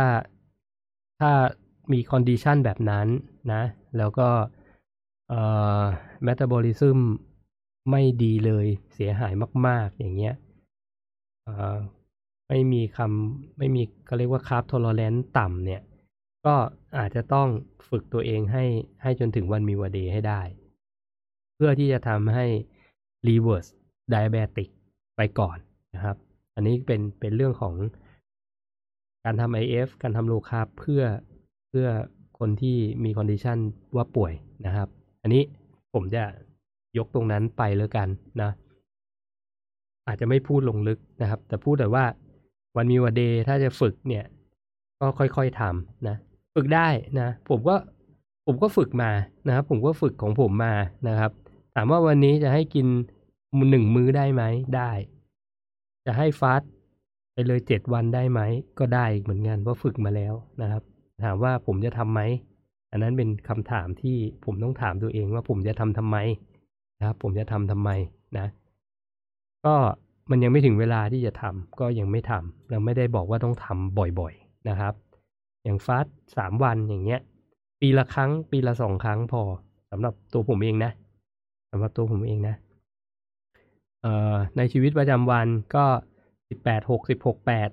เพียงพอนะครับ เพียงพอบางวันสิบสองสิบสองด้วยซ้ำไปนะ ก็มีนะครับ หรือบางวันจะ one meal one day ก็มีนะ อย่าไป fix นะผมก็ยังไม่ค่อย fix หรอกคือวันวันที่ one meal one day อาจจะเป็นวันที่แบบ busy วันที่แบบหาอะไรกินไม่ได้นะ หรือว่าอะมันถึงเวลากินแหละแต่ว่าไอสิ่งที่มีให้กินมันไม่มันไม่น่ากินอะ มันไม่ มันไม่ไม่ใช่สิ่งที่เราอยากจะกินนะณช่วงนั้นหรือว่า หรือว่ามันไม่มีอะไรที่ดีกว่าเนี้ยก็ไม่กินสกิปไปเลยนะครับ แล้วอาจจะแบบมีเวลากินแค่ครั้งเดียวเนี่ยก็ก็อยู่ได้ในในวันมีวเดย์อย่างชิวๆเลยนะ แล้วอีกวันก็ไม่จำเป็นจะต้อง one meal one day อาจจะกินเยอะกว่าเดิมด้วยซ้ำนะครับ เพราะนั้นเรื่องพวกเนี้ยคุณคุณสามารถ mix and match ได้เองเลย จะทำ IF จะ low carb จะ keto mix and match ได้เองเลย ถ้าคุณทำมาสักพักแล้วนะ อันเนี้ยอาจจะมีคนมาสงสัยว่า เฮ้ยอย่างนี้ผมทำคีโตตอนเช้าบ่ายกินแบบ high carb ปกติได้ไหม แบบเนี้ยนะ ก็ต้องบอกว่า ถ้าคุณอยากจะใช้ ketogenic diet หรือ low carb diet เพื่อเข้าสู่โหมด ketosis เนี่ย คุณต้อง strict กับตัวเองอย่างน้อยสองถึงสามเดือน ถ้ายิ่ง low carb นะสองถึงสามเดือนแน่นอน คีโตเนี่ยอันเดือนหนึ่ง คุณต้อง strict อยู่กับมันให้ได้เดือนหนึ่ง คุณถึงจะผ่านนะครับ แต่ถ้ายิ่ง เอ่อ เป็นเบาหวานมาหนักๆ หรือว่ามีมี condition ที่ไม่ค่อยดีมาหนักๆเนี่ยคีโตเนี่ยจริง ๆ บางคนเนี่ยต้องใช้เวลามากกว่าหนึ่งเดือนก็มีนะอาจจะสามเดือนหกเดือน แต่ไม่ได้พูดให้เสียกำลังใจนะครับ มันทำได้ทุกคนแหละ นะมันทำได้ทุกคนในต่างประเทศหรือในประเทศไทยก็มีแล้วมีแล้วแต่เมื่อก่อนไม่มีนะ บอกไว้ก่อน ในต่างประเทศเมื่อก่อนมีผมมามาเคยมาพูดให้ฟังตอนนี้เมืองไทยมี อย่างอายุเยอะหกสิบเจ็ดสิบอย่างเงี้ย เป็นเบาหวานมายี่สิบสามสิบปีเนี้ยต้องฉีดอินซูลินมาตลอดหันมาพึ่งโภชนาการหาเปลี่ยนโภชนาการพวกเนี้ยมีความเข้าใจเรื่องเรื่องของการกินมากขึ้น สามารถที่จะทำให้ตัวเองเนี่ย ไม่ต้องใช้อินซูลินแหละหายจากเบาหวานได้ A1C ลงมาอยู่ใน normal range ได้พวกเนี้ย เยอะแยะ นะครับ เยอะแยะมากมายนะครับ มากมาย ต้องทำให้ถูกเท่านั้นเองนะบ่นไปซะเยอะเอ่อทักทายก่อน คุณคูโจโจทาโร่นี่น่าจะเป็นคนญี่ปุ่นนะครับ สวัสดีครับพี่ฟังเลยเพราะ IF อยู่ โอเคครับ หวังว่าน่าจะได้อะไรไปปรับใช้เนาะคุณไดไดลกโฟโต้ขออนุญาตถามนิดนึงครับ ครึ่งโลนี่ข้าวที่หุงแล้วหรือยังไม่ได้หุง หุงแล้วครับ ไม่ได้ไม่ได้หุงครึ่งโลนี่เป็นเรื่องเลยนะข้าวที่หุงแล้วครับข้าวที่หุงละหุงเสร็จแล้วมาตักช่างได้นะคุณนงรักสวัสดีค่ะทำ IF อยู่ค่ะโอ้ดีครับ คุณรุยรุนจิน รุนจินนี่ขาลุยของเรานะครับ สวัสดีนะครับ คุณร้านเวดดิ้งสตูดิโอโคราชเกือบแล้วค่ะ เกือบพ้นสี่ชั่วโมง แล้วตอนนี้นั่งคิดอยู่กินอะไรดี โอเค คืออะไรวะ เกือบเกือบพ้นสี่ชั่วโมงอ่าฮะนั่งคิดอยู่กินอะไรดีโอเค เอ่อไลแมนครับ สั่งเลยไม่ต้องคิดเยอะ คุณรุยบอกว่า โอนเงินมาได้เดี๋ยวผมเสือเห็นไหมไลแมนดีกว่าครับฟู้ดแพนด้าก็ได้ เยอะแยะ คุณก้อยบอกตัดคราบสนิทมีผลกับภาวะซึมเศร้าไหมคะ เออ ตัดคราบสนิทมีผลกับความการซึมเศร้าไหม ตอบยากนะ คือถ้าพูดถึงซึมเศร้าสิ่งแรกที่ผมคิดเลยนะหนึ่งคิดตัวแดดดี้คิดอย่างเดียวเลย คุณโดนแดดบ้างหรือเปล่า เพราะว่า แดดเนี่ย แดดเช้ากลางวันเย็นเนี่ย มันมีผลต่อภาวะซึมเศร้า มีผลกับสมองแหละ อย่างมากตัด carb สนิทเนี่ย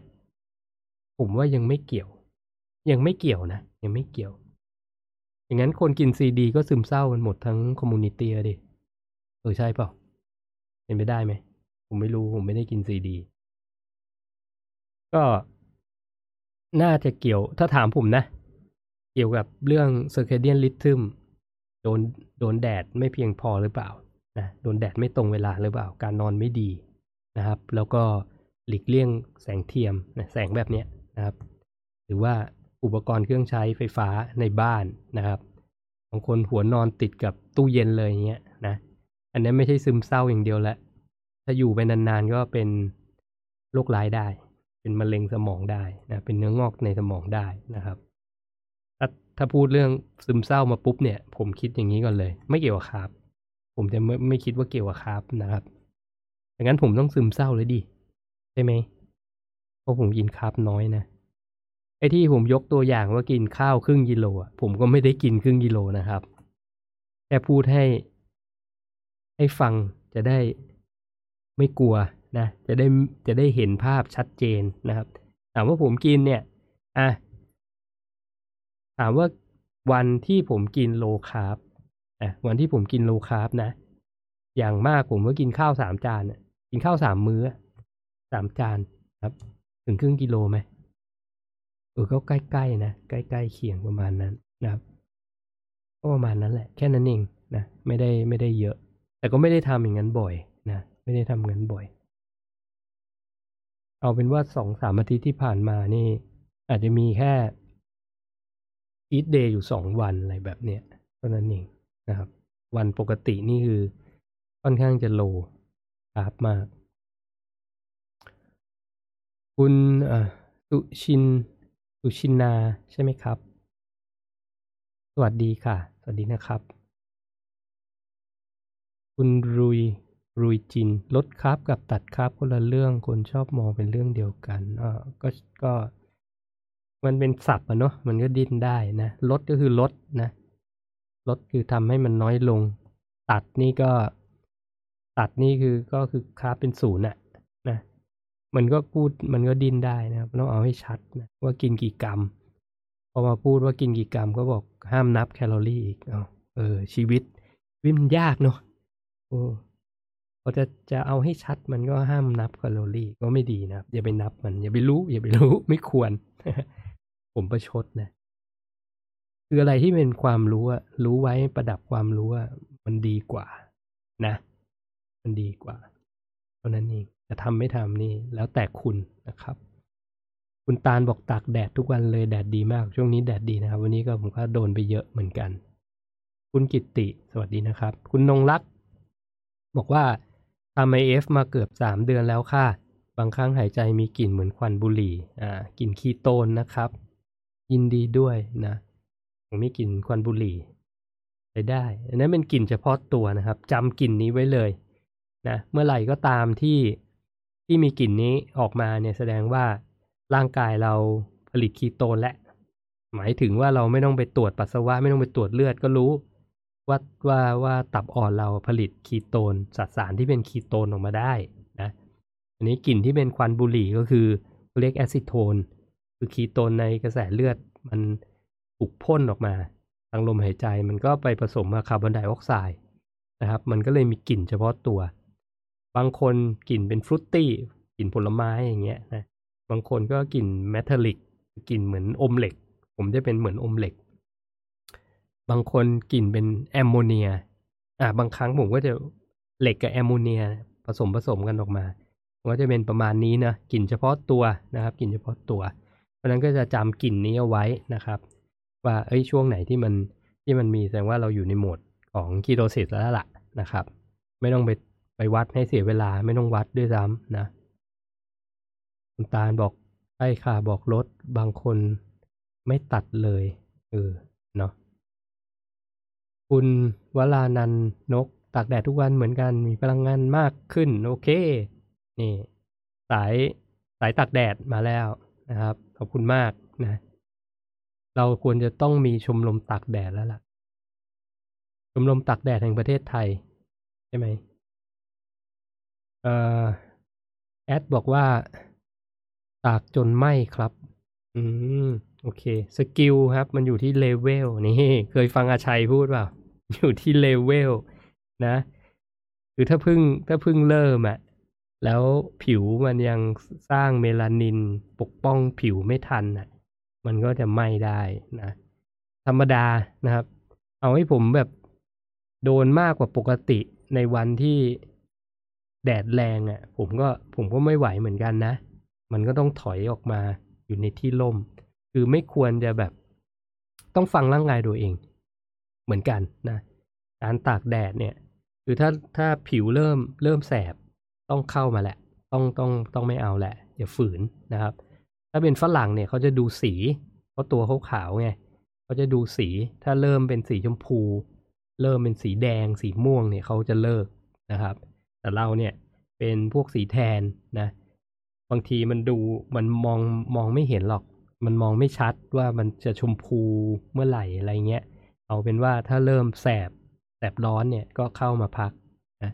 แล้วก็เข้าเข้าออกแบบนั้นก็ได้นะครับ เข้าเข้าห้านาทีมาพักสิบนาที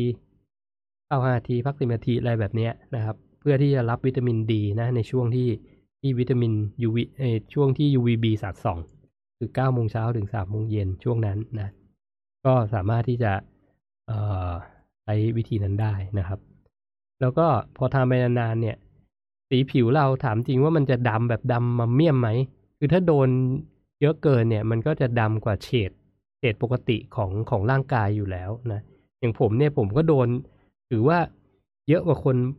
ทั่วไปแหละ แต่ไม่ได้ crazy แบบตากแดดแบบวันละ สิบชั่วโมงอะไรแบบเนี้ย หรือว่าเก้าโมงมาปุ๊บเก้าโมงเช้าถึงสามโมงเย็นยืนอยู่ตรงแดดตรงแดดตลอด ผมก็ไม่ได้บอกว่าต้องทำแบบนั้นนะ ไม่ควรนะไม่เคยพูดด้วยนะถูกไหมผมเอาแค่ ผมเคยแนะนำไปแล้วนะ มันก็มีแอป d m i d e r ถูกป่ะที่ track ว่าตอนเนี้ยคุณโดนแดดเนี่ย ในช่วงเนี้ยยืนอยู่ตรงเนี้ยเขาเอา GPS track เลยนะแล้วเขาก็เทียบกับกับข้อมูลของนาซาเลยว่า พระอาทิตย์มันทำมุมกี่องศา แล้วตรงนั้นเนี่ยมี UVB ในจำนวนเท่าไหร่ แล้วในแอปเวอร์ชั่นใหม่เนี่ย ผมซื้อซื้อมันเลยนะ ไม่จำเป็นต้องเดาเองด้วยซ้ำว่า Cloudy Sky หรือเปล่าหรืออะไร มันส่องกับโทรศัพท์นี่มันคำนวณคำนวณอัตโนมัติเลย ใช้แบบเนี้ย ผมก็ใช้แบบนี้แหละ แล้วก็ track เอานะว่าเนี่ยถ้ายืนอยู่ประมาณเนี้ยกี่นาทีเนี่ยมันจะได้เท่าไหร่อะไรแบบเนี้ย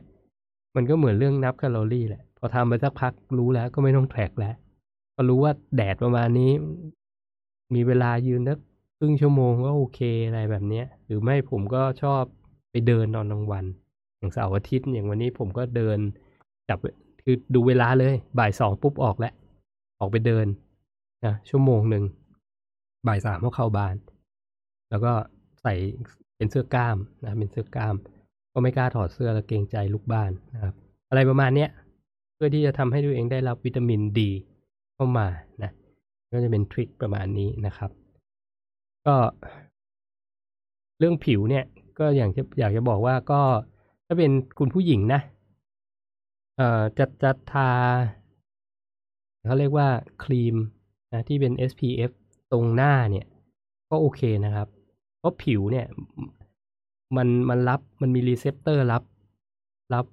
ตัว UVB ทุกทุก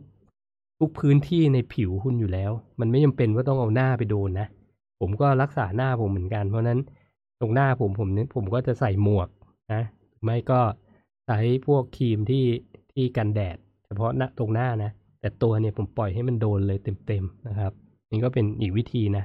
ถ้าไม่อยากหน้าดำนะครับคุณก้อยบอกยุโรปไม่มีแดดเลยค่ะ แต่งอื่นแทนได้ไหมคะ ก็ถ้าเป็นคนยุโรปอเมริกานะครับ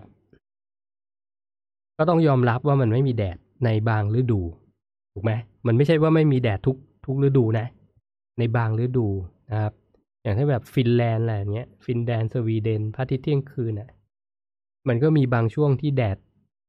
คือมันมีแดดแหละ แต่ว่ามันไม่ทำมุมสามสิบองศาสักที เป็นแดดเลี่ยๆทั้งวัน อะไรแบบเนี้ยเพราะฉะนั้นวิตามินดีมันจะน้อยมากนะครับวิตามินดีที่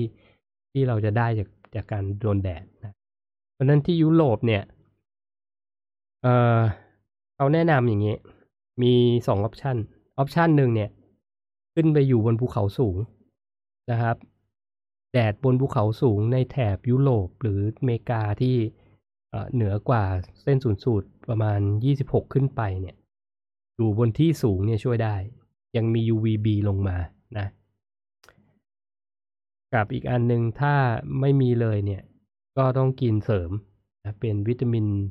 D อ่า D3 กับ K2 นะครับ ก็กินประมาณ เขาก็แนะนำ400 เอ้ย 4,000 IU อะต่อวันกินให้ไปเลย ใช้กินเอานะครับกับออปชันสุดท้าย อันนี้ก็อันนี้ไม่ได้พูดตลกนะ เขาก็แนะนำว่าให้ย้ายที่อยู่ อย่างที่อเมริกาเนี่ยบางคนที่มี condition แบบเนี้ยคือวิตามินดี deficiency คือขาดวิตามินดี แล้วมีป่วยหลายโรคอะแล้วอยู่ในอย่างนิวยอร์กเนี้ยมีสัญญาณ 5G ที่แรงมาก บางคนทนไม่ได้อยู่ไม่ได้ เขาบอกเลยให้ย้ายลงมาอยู่ฟลอริดา อยู่เท็กซัส อยู่ข้างล่างอะถึงจะถึงจะหายอะถึงจะหายจากโรคร้ายนะครับ เพราะนั้น ถ้ายุโรปไม่มีแดดเลยเนี่ย เราเปลี่ยนได้ไม่กี่แบบนะ ก็ไปหาหาเวลาเสาร์อาทิตย์ไปอยู่บนที่ที่มันอยู่สูงบนภูเขาอะ่ะ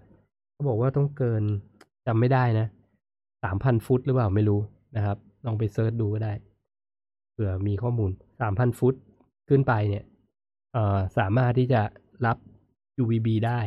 นะ บางส่วนนะครับ หรือไม่ก็ต้อง take supplement แล้วล่ะนะ คุณนางอิ่ม คักคักเบียร์มีผลต่อการลดไหมคะเอามีครับ อันนี้เต็มเต็มคนที่จะลดไขมันนะ อันดับแรกถ้าติดเบียร์ก็ควรจะหยุดนะครับ ควรจะหยุดควรจะหยุดถามว่าถ้ากิน อ่า ถ้ากินอาทิตย์ละขวดได้ไหมอันนี้ อันนี้ไม่ว่ากัน ไม่ว่ากัน คือมันก็มีลิมิตของมันนะครับ แต่ถ้าถ้าลดไปเลยได้ก็จะดี คุณตาลอะช่วยตอบนะว่ามีสิคะมีนะครับครับ คุณอะไรเนี่ย พุทธนาดาแอมมี่ใช่ไหมเรียกคุณแอมมี่แล้วกันนะ หลังวันที่ชีตเดย์พี่หนึ่งทำไอเอฟกี่ชั่วโมงครับ เพื่อให้เข้ากีโดซิสเหมือนเดิมโอ้ไม่ไม่ไม่คิดเลยครับ ไม่ปกติมากเลย คือชี ชีตก็ชีตไปอีกวันผมก็ทำตัวปกติ อาจจะไม่ IF ด้วยซ้ำก็แล้วแต่นะ ก็ถ้าช่วงเนี้ย ผมจะกินมื้อแรกเป็นเวโปรตีนกับอะมิโน เอ่อตอนอยู่ในยิมนะผมเข้ายิมเช้านะแปดโมงเก้าโมงอะไรเงี้ยผมเริ่มกินตั้งแต่ช่วงนี้เก้าโมงนะบางทีเก้าโมงสิบโมงเก้าโมงครึ่งแล้วกันเฉลี่ยนะเก้าโมงขึ้นเนี่ยเก้าเก้าโมงครึ่งเนี่ย เป็นมื้อแรกนะครับ ก็ถ้า ถ้าถ้าวันวันที่ผ่านมาชีตวันต่อมา ผมก็ยังทำเหมือนเดิมนั่นแหละนะผมก็ยังทำเหมือนเดิม ไม่ซีเรียสเลยว่าจะต้องเข้าคีโตซิสทุกวันหรือว่าเหมือนเดิม แต่ก็ต้องบอกว่าเมื่อก่อนเป็นนะ เมื่อก่อนนี่ โอ้ชีตเดย์ปุ๊บอีกวันต้องฟาสยาวแน่แน่ต้องฟาสยาวนะมีเมื่อก่อนมีที่จอดเลือดด้วย จอดเลือดแต่เช้าเลย คีโตนมาหรือยังกลางวันคีโตนมาหรือยังตรวจปัสสาวะ ม่วงหรือยังเนี่ยนี่โยนทิ้งหมดแล้วครับ ไม่ได้เกี่ยวเลย ไม่ได้แบบ ไม่ใช่สาระสำคัญของชีวิตนะเอาเป็นว่าถ้าจะชีตก็คือชีตเพื่อเพื่อความสุขเล็ก ๆ น้อยๆนะวันต่อมาคุณก็กลับเข้าโปรแกรมเหมือนเดิมนะครับ คุณทำไอเอฟคุณก็ทำเหมือนเดิม ถ้าคุณ กินอาหารโภชนาการแบบไหนด้วยแคลอรี่เท่าไหร่คุณก็ทำเท่าเดิมนะทั้งอาทิตย์คุณมีโปรแกรมออกกำลังกายยังไง คุณก็ทำเหมือนเดิมนะครับ ก็อยู่วนไปอย่างนั้น ไม่ต้องไปไม่ต้องไปซีเรียสว่ามันต้องเข้าคีโตซิสนะ อันนี้คือ ความเห็นของผมนะ ส่วนตัวที่ผมคิดณนะตอนนี้นะ แต่ถ้า เอาเป็นว่าผมก็คิดว่าถ้า ถ้ากังวลเนี่ย ถ้ากังวลก็ไม่ต้อง cheat ดีไหมเออ ง่ายที่สุดนะครับ ถ้ากังวลก็ไม่ต้องทำ cheat แต่ถ้า cheat เนี่ย ก็อย่าไปกังวลนะครับ ก็ต้องรู้ว่า cheat day เพื่อเพื่ออะไรนะแล้วก็ทำทุกอย่างให้มันปกตินะครับทำทุกอย่างให้มันเป็นไลฟ์สไตล์ให้ได้ คือถ้าเกิดคุณกิน keto low carb ทำ IFสิบหกทับแปดสิบแปดทับหก ก็ทำแบบเนี้ย long term ได้อยู่แล้วสิบหกทับแปดสิบแปดทับหกทำ long term ได้อยู่แล้วนะ ketogenic diet สลับ low carb ทำ long term ได้อยู่แล้วนะครับ ทั้งสามเครื่องมือทั้งสามตัวเนี้ยทำ long term ได้เลยนะนะเพราะนั้นทำไปเลยนะครับ อย่าไปกังวลว่า cheat day แล้วต้องกลับมาอยู่ในโหมดที่เมื่อช่างมันนะครับ ช่างมัน เพราะว่าเอาจริง ๆ นะ เป็นอีกแฟกต์หนึ่งที่จะพูด แล้วก็ คล้ายๆกับกินข้าวครึ่งกิโลที่พูดเมื่อกี้พวกใครอยู่ไลฟ์วันนี้นี่ได้อะไรเยอะนะ เป็นเรื่องที่แบบว่าส่วนใหญ่ไม่ค่อยชอบจะพูด จะบอกว่าถึงคุณอยู่ในโหมดคีโตซิสนะครับ แล้วคุณกินมื้อ มื้อแรกเนี่ย มื้อแรกคุณเนี่ยเต็มไปด้วย fat กับโปรตีนนะ ไม่มี carb เลยนะ คุณก็หลุดจาก ketosis แล้วเชื่อไหม หลุดเลย จบ อินซูลินหลั่งเลย กินกินโปรตีนเนี่ยกินไขมันอินซูลินก็ก็หลั่งนะครับ แล้วมันก็หยุดการเรียกว่า เอ่อผลิตคีโตนเนาะหยุดนะครับ เออ พูดทำไม ให้คนเขากลัวนะครับ เพราะนั้นอย่าไปกลัวครับ ว่าเรากินกินเมื่อไหร่ปุ๊บ อินซูลินก็มา ไม่ว่าคุณจะกินอะไรก็ตาม กินคาร์บหรือไม่ อินซูลินก็มานะอินซูลินมาปุ๊บ มันก็ไม่ผลิตคีโตนตับมันก็จะหยุดผลิตคีโตนชั่วคราว ไปจัดการอาหารที่เข้ามาก่อนนะครับ เพราะนั้นถ้าเกิดคุณไปกังวลว่าอินซูลินมาอินซูลินสปค์ไม่ผลิตคีโตนแล้วจะต้อง IF เท่าไหร่ คืออย่าไปกังวลเลยคุณกินสารอาหารอะไรเข้ามาเนี่ยมันก็หยุดทั้งนั้นแหละ เพียงแต่ว่ามันจะหยุดมากหยุดนาน มันขึ้นอยู่กับสิ่งที่คุณกินเท่านั้นเองนะครับ ก็ถ้าชีตเดย์แล้วมันจะนานมันก็นานไม่เกิน 24 ชั่วโมงแล้วมันก็ต้องหมด ถ้าสุขภาพคุณดี ถ้าสุขภาพคุณดีมันอย่าไปกลัวนะคุณเอมมี่ลุยเลยนะครับทำเหมือนเดิม คุณอ่าอาวินี สวัสดีครับ ตัดคาร์บมาสามเดือน เผลอไปกินแอลกอฮอล์ ถ้ากลับมาทำต่อจะอันตรายไหมคะมันเริ่มต้นใหม่ ตัด carb นี่คือ ตัด carb หมายถึงอะไรครับ carb เป็นศูนย์หรือว่ากินคีโตหรือกิน low carb นะอันนี้ผมไม่รู้นะครับเผลอไปดื่มแอลกอฮอล์คำถามนี้ก็ต้องถามว่าดื่มแค่ไหน ดื่มกี่วันนะ อันนี้ผมไม่รู้ ถ้ากลับมาต่อจะอันตรายไหม สิ่งที่ผมจะบอกคือ การ ทำกิจการกินโภชนาการ k ีโ o เ e นิกไดเอทหรือโลคาร์บเนี่ยคือการกินของดีเข้าไปในร่างกายนะ เราบอกให้กิน whole food ใช่ไหมกิน real food นะครับ ไม่กินน้ำมัน trans ไม่กินน้ำมันโอเมก้า 6 ที่เยอะเกินไปนะครับพวกนี้ของดีหมดเลยถูกปะแล้วก็ไม่กินพวกน้ำตาลเอ่อพวกรีไฟชูการ์ไม่กินบิงซู ไม่กินน้ำอัดลม พวกนี้ดีหมดเลยถูกไหม แล้วมันจะอันตรายไหมถ้าเรากินเรื่องพวกนี้เข้าไปนะครับเพราะนั้นผมตอบคำถามนี้เลย ถ้ากลับมาทำเนี่ย มันจะมีประโยชน์กับสุขภาพคุณนะครับ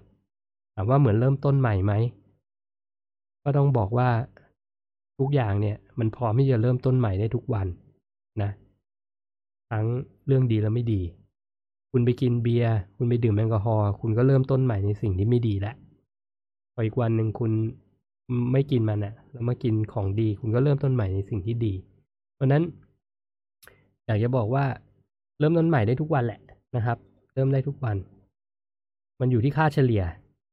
ค่าเฉลี่ยของสิ่งที่ดีกับไม่ดี ถ้าคุณอยากให้สุขภาพคุณดีเนี่ย ค่าเฉลี่ยของการเริ่มต้นใหม่ที่ดีมันต้องเยอะ มันต้องเยอะจนสิ่ง สิ่งไม่ดีมันน้อยแบบกระจอกไปเลยอะนะเพราะนั้นก็เป็นกำลังใจให้นะครับ เดี๋ยวอย่าไปมองว่า โอ้มันจะทำอันตรายหรือว่ามันต้องเริ่มต้นใหม่ มันฟังดูเหนื่อยอะไรอย่างเงี้ยนะไปดื่มแอลกอฮอล์ยังเหนื่อยกว่าอีกเนาะผมว่ามันเหนื่อยกว่านะ เหนื่อยกว่า สู้ๆนะครับ คุณก้อยบอกว่าขอบคุณค่ะ ลองค่ะจะซื้อวิตามินดีมาทำคือคือถ้าถ้าอยู่แถบนั้นจริง ๆ นะ คือแบบมันยากที่จะเจอ UVB อะ เขาก็แนะนำเลยว่าต้องกิน D3 นะครับ D3 กับ K2 พร้อมกันนะ ซื้อสูตรที่มันมีทั้งสองอย่างนะครับ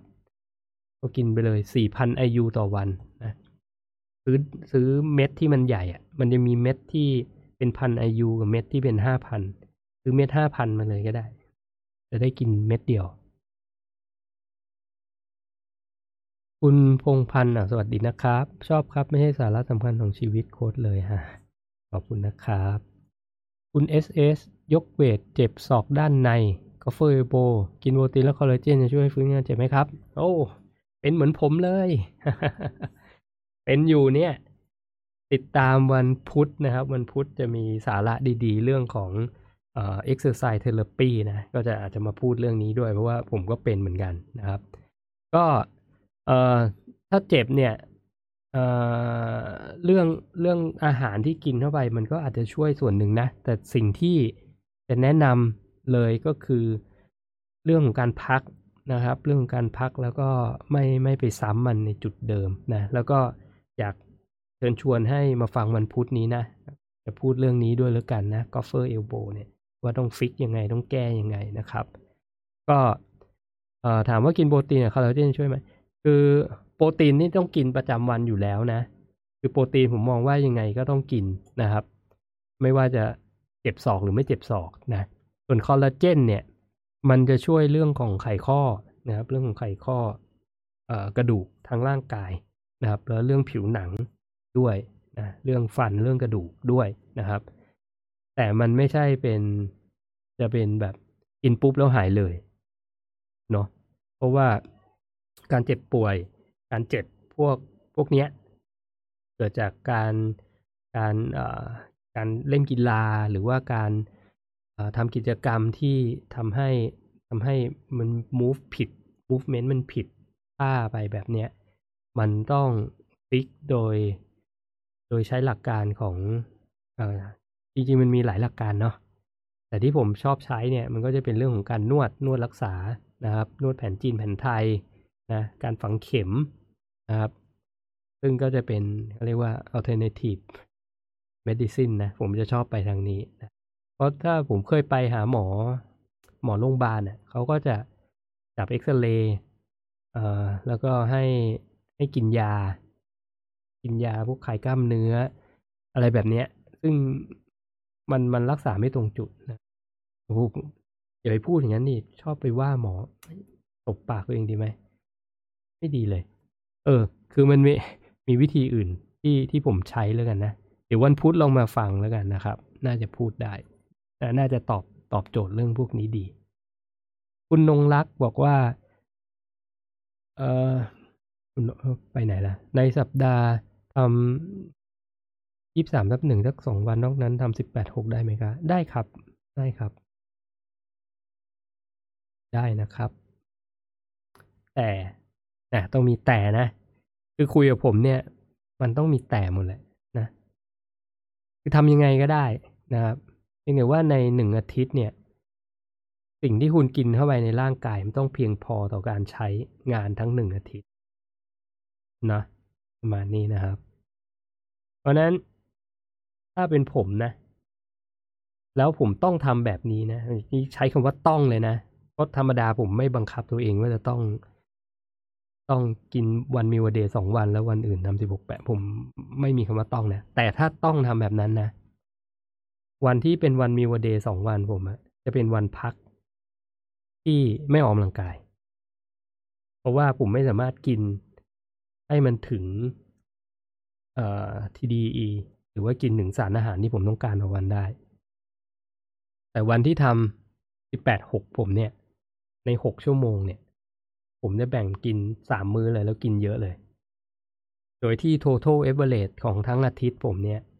ถ้าผมต้องการเกณฑ์เวทหรือว่าบิวกล้ามเนื้อเนี่ย ต้องกินกินเยอะขึ้นกว่าแคลอรี่ที่ต้องการสองร้อยสามร้อยกิโลแคลอรี่ ถ้าต้องการลีนเอเวอเรสมันต้องต่ำกว่าสิ่งที่ผมต้องกินเนี่ยสองร้อยถึงสามร้อยกิโลแคลอรี่ อันนี้ตอบแบบละเอียดเวอร์ชันหนึ่งฮีโตแดดดี้ตอบแบบนี้นะครับ ทำได้ครับสรุปคุณไลออนซันสวัสดีนะครับ มาสะดึกเลยเนาะเอ่อคุณจิรวันน้อยพลสวัสดีครับ คุณหนึ่งสวัสดีนะครับ วันหนึ่งกินอาหารหลายรูปแบบค่ะสิบแปดหกสิบหกแปดบางครั้งกิน low carb high protein มื้อเย็นกินอาหาร standard แต่ carb ไม่เกินร้อยกรัม ไม่รู้ร่างกายสับสนไหมคะเอ่อต้องถามร่างกายดูเองนะ คือผมก็ให้หลักการไว้อย่างนี้แล้วกัน คือถ้าทำแล้วฟีลกู๊ดเนี่ย ไม่สับสน แล้วถ้าทำแล้วมันไปอยู่ในเป้าหมายของคุณจิราวัน คือถ้าต้องการลดน้ำหนักแล้วมันน้ำหนักมัน มันลดลง ลดไขมันลงดูตัวเองในกระจกแล้วหุ่นมันดีขึ้น อันนั้นร่างกายไม่สับสนทำเลย ดูตัวเองครับ ดู ความอารมณ์ตัวเองดู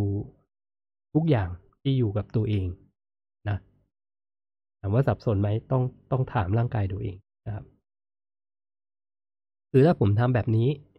เอาเอานี้เป็นผมนะ ถ้าผมทำอย่างคุณจิรวันกินอาหารหลากหลายรูปแบบนะครับทำ IF ทั้งกิน high protein เย็นกินอาหาร standard เหมือนคนอื่นแต่ carb น้อย แล้วถ้าเกิดผมยังแบบว่า เฮ้ย ไปออกกำลังกายแล้วมีแรงนะ นอนหลับสนิทเอ่อในร่างกายไม่มีการอักเสบนะเพราะผมจะรู้ตัวเองนี่เอาไหนที่ผมกินคาร์บไม่ดีเนี่ย ผมอักเสบในร่างกายอันนี้ชัดเจนกับตัวเองมากนะครับ คือถ้ารู้จักตัวเอง แล้วตัวเองรู้สึกกินแล้วฟีลกู๊ดนะ ผมก็คิดว่าผมจะคอนติเนียในสิ่งที่คุณจิรวันทำครับ แต่ถ้าผมกินแบบคุณจิรวันแล้วรู้สึก เฮ้ย กินคาร์บร้อยกรัมแล้วมันมันแย่ มันแบบนอนไม่ได้ มันไม่มีแรง มันเพีย อย่างเงี้ย ก็ ก็จะปรับนะครับ แต่สิ่งที่เขียนมาเนี่ย ผมว่ามันไม่ได้มีอะไรที่ทำให้สับสนเนาะ อาจจะมีคำว่าอาหาร standard แต่ carb ไม่เกินร้อยกรัมใช่ไหม ที่จะบอกว่าร่างกายสับสน ก็ต้อง define กันแหละอะแล้วถ้าจะเอาละเอียดเนี่ย ส่งรูปอาหารมาเดี๋ยวบอกให้ standard ของคุณจิรวันคืออะไรนะครับ เพราะสิ่งที่ผมกินผมก็ไม่ได้กินอะไรพิสดาร standard ผมเนี่ย มันก็ keto low carb ผมแม่งก็โคตรจะ standard เลยนะ เออ ก็ standard แหละ ไปกินนอกบ้านก็ได้นะ กินนอกบ้านฉบับ keto low carb ผมก็เคยพูดแล้วนะใครอยากฟังยกมือนะครับพูดให้ฟังอีกทีก็ได้นะ ก็มันก็มีวิธีใช้ชีวิตในใน ในในโลกของคนอื่นอะโดยที่เราเรากิน keto low carb ก็มันก็ได้เหมือนกัน คุณนงรัก ขอบคุณค่ะราวันพุธโอเคไปเจอกัน คุณแล้วนันซันถามว่าแปลว่าเราต้องตั้งจุดประสงค์การทำ IF ก่อนใช่หรือเปล่า ก็ใช่นะครับ คือทำอะไรก็ตามควรจะมีจุดประสงค์เนาะใช่ไหมควรจะมีจุดประสงค์นะครับ ทุกเรื่องของชีวิตเนาะคงไม่มีหรอกมั้งที่แบบทำ IF เพราะแฟชั่นอะไรแบบเนี้ย มีไหมเออ ไม่น่ามีนะ บางคนเนี่ยเอางี้ไม่ได้ว่าใครนะนี่ว่าบางคนเนี่ย อยาก อยากหุ่นดีนะครับ อยากหุ่นดีอยากลดน้ำหนัก เพื่อนแนะนำคีโต แนะนำเอาเฉพาะคีโต แนะนำคีโต สวนมาเลย ไม่อยากทำเพราะเขาอยากกินข้าวมันก็จบเลยคือเขามีเป้าหมาย แต่สิ่งที่รูปแบบของคีโตอาจจะไม่ตอบโจทย์เขาเพราะเขาต้องการกินข้าวนะมันก็มันก็เป็นเขาก็ตั้งตั้งธงไว้แล้วว่าว่าอย่างนี้นะ อันนี้ IF ถ้าคุณจะทำ IF เสร็จแล้วคุณต้องการลดลดไขมันทำ IF แล้วมาเรียนรู้ว่ามันกินภายในแปดชั่วโมง หรือหกชั่วโมง อย่างเงี้ย แล้วไม่ได้อะฉันต้องเป็นคนที่ตื่นมาแล้วต้องกินเลย เนาะอาจจะเป็นข้ออ้างว่าฉันต้องกินยาเช้าอาเช้าวันเย็นมีนะข้ออ้างมันไม่ใช่ข้ออ้างหรอกมันก็เป็นสิ่งที่แบบ เออ มันมันเรียกว่าข้ออ้างแบบว่า มันเป็นอะไรที่แบบเออต้องกินอะสามมื้ออย่างเงี้ย แล้วมันต้องกินเช้ากลางวันเย็นคือเขามีเวลาของเขาอยู่แล้วว่าเขาต้องกินสิบสองชั่วโมงอะ่ะใช่ไหมทำไม่ได้ มันก็คือทำไม่ได้นะใช่ไหมคือถ้าเกิดมันมาแบบนั้นอะ่ะ เพราะฉะนั้นถึงบอกว่ามันต้องมันต้องมันต้องเข้าใจอะ มันต้องเข้าใจจริง ๆ ว่าเฮ้ยสิ่งที่คุณจะทำมันตรงกับเป้าหมายหรือเปล่า ถ้ามันใช่แล้วมันชัด แล้วคุณรู้วิธีเนี่ย คุณก็ถึงจะทำได้อย่าง ได้อย่างถูกทางนะก็เหมือนกันว่า มีคนที่ทำ IF แบบหลับหูหลับตา แล้วสุดท้ายไปไม่รอดก็มี ถูกไหมก็มีทำ IF เพื่อเป้าหมายลดน้ำหนัก แต่ทำแล้วอย่างที่ผมบอกอะทำแล้วกินน้อยสารอาหารไม่ถึง สุดท้ายโยโย่ยิ่งทำ IF ยิ่งอ้วนอะมี ยิ่งกินคีโตยิ่งอ้วนโอ้โหนี่ก็โคตรมี กิน low carb มาตั้งนานก็ยังอ้วน ยังมีพุงน้อยๆ อยู่ก็มีนะก็ต้องมาถามตัวเองว่าไอ้ที่เราทำมันถูกหรือเปล่า แล้ว แล้วก็เรียกว่า formula สมการของมันเนี่ยเราทำครบหรือยังครับ ถ้าตามหนึ่ง Keto Daddy อะผมพูดตลอดว่า อาหารเนี่ย มันแค่หนึ่งในสามของสิ่งที่ร่างกายคุณต้องต้องการ แต่อีกสองในสามมันเป็นเรื่องอื่นนะที่จะทำให้ระบบเผาผลาญดีขึ้น เรื่องการนอน เรื่องแสงแดด พวกเนี้ย คือถ้าเกิดสมการคุณเบี้ยวนะคุณแบบโหโภชนาการดีมากเลย แต่ไม่เคยโดนแดด อันเนี้ยมันก็ยากที่ที่ผลลัพธ์มันจะมันจะออกมาเป๊ะนะครับ ก็ประมาณนี้เนาะประมาณนี้เลยนะครับ อบคุณคุณไลออนซันที่ถามเนาะคุณนงรักยกมือค่ะคุณจิรวรรณฮ่ายิ้มเมื่อกี้ผมพูดอะไรไป ผมจำไม่ได้ คุณรุยรุนจิน ยกมือครับอ๋อคุณนะครับคุณนะครับเอ๊ะนี่อะไร อืม โอเคโหน่าจะดึกมากแล้วเนาะน่าจะดึกมากมากก็ เป็นแชร์ประสบการณ์กันนะครับ ผมก็ไม่รู้ว่าผม cover อะไรได้มากน้อยแค่ไหน แต่ก็พูดในในในเชิงประสบการณ์แล้วก็ความเห็นนะเอ่ออาจจะถูกหรือไม่ถูกก็ได้นะครับ ก็ไปลองลองลองใช้กันดูนะ IF Keto Low Carb นะถือว่าเป็นเครื่องมือนะสรุปสุดท้ายมันคือเครื่องมือนะครับ แล้วก็ไม่จำเป็นต้องใช้พร้อมกันนะใช้แยกก็ได้นะ คุณ IF โดยที่ไปกิน balanced diet ก็ได้นะครับถ้าคุณต้องการจะเขาเรียกว่าลดไขมัน ลดไขมัน อ่าถามมาแล้วลักกี้ คุณลักกี้นอยนี่ทำไงพุงน้อยๆจะหายไป ก็ถ้าถ้าต้องการจะลดไขมันนะครับ ก็ฟังไว้ว่าคุณก็ต้องทำ calorie deficit ให้เป็น แต่ไม่ใช่ starvation นะ คือไม่ใช่อดอาหาร calorie deficit คือคุณต้องกินน้อยกว่าที่คุณต้องการประมาณ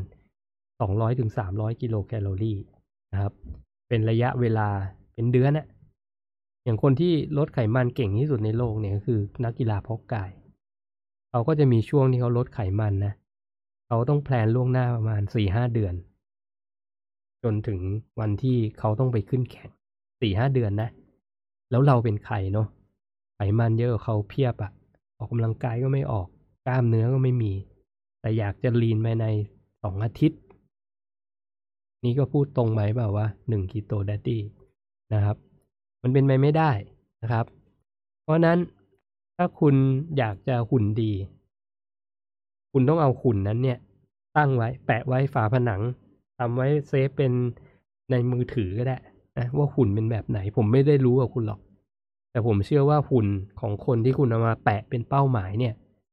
แม่งต้องไม่ธรรมดา มันต้องไม่ธรรมดาแน่นอนนะครับ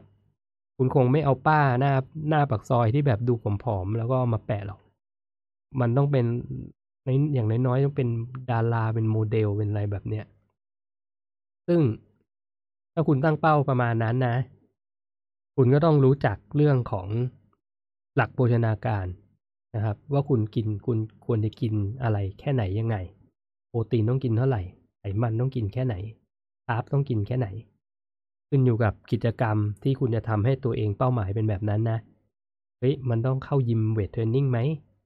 มันต้อง cardio ประมาณไหนนะ แล้วกิจกรรมระหว่างวันเนี่ย เอ่อ คุณนั่งอยู่กับดูหนังทั้งวันหรือเปล่า อะไรแบบเนี้ย คุณออกไปเดินบ้างหรือเปล่า นะ คุณ active ไหมนะครับคุณโดนแดดบ้างไหม คุณออกไปดูโดนธรรมชาติไหม คุณอยู่กับมือถือตลอดเวลาหรือเปล่า พวกเนี้ยมันเป็นมันเป็นสูตรที่เอามารวมกัน ซึ่งจะทำให้คุณเนี่ย บรรลุถึงเป้าหมายในรูปแบบที่คุณต้องการได้นะครับ มันก็จะมีหลายหลายหลายมุมนะ ผมบอกเลยมันต้องมีหลายมุมนะครับ ต้องมีหลายมุมคุณจิราวันบอกว่าพูดอ๋อดีค่ะพูด ตรงโดนใจ ก็ต้องทั้งขอบคุณและขอโทษ ถ้าถ้าไปทรมานใจใครนะ นี่คือพูดจากพูดจากใจนะ มันก็จะออกมาประมาณเนี้ยนะครับ ก็อยากให้ทุกคนมาดูแลสุขภาพนะ แล้วก็ เอ่อผมก็แชร์ประสบการณ์ส่วนตัว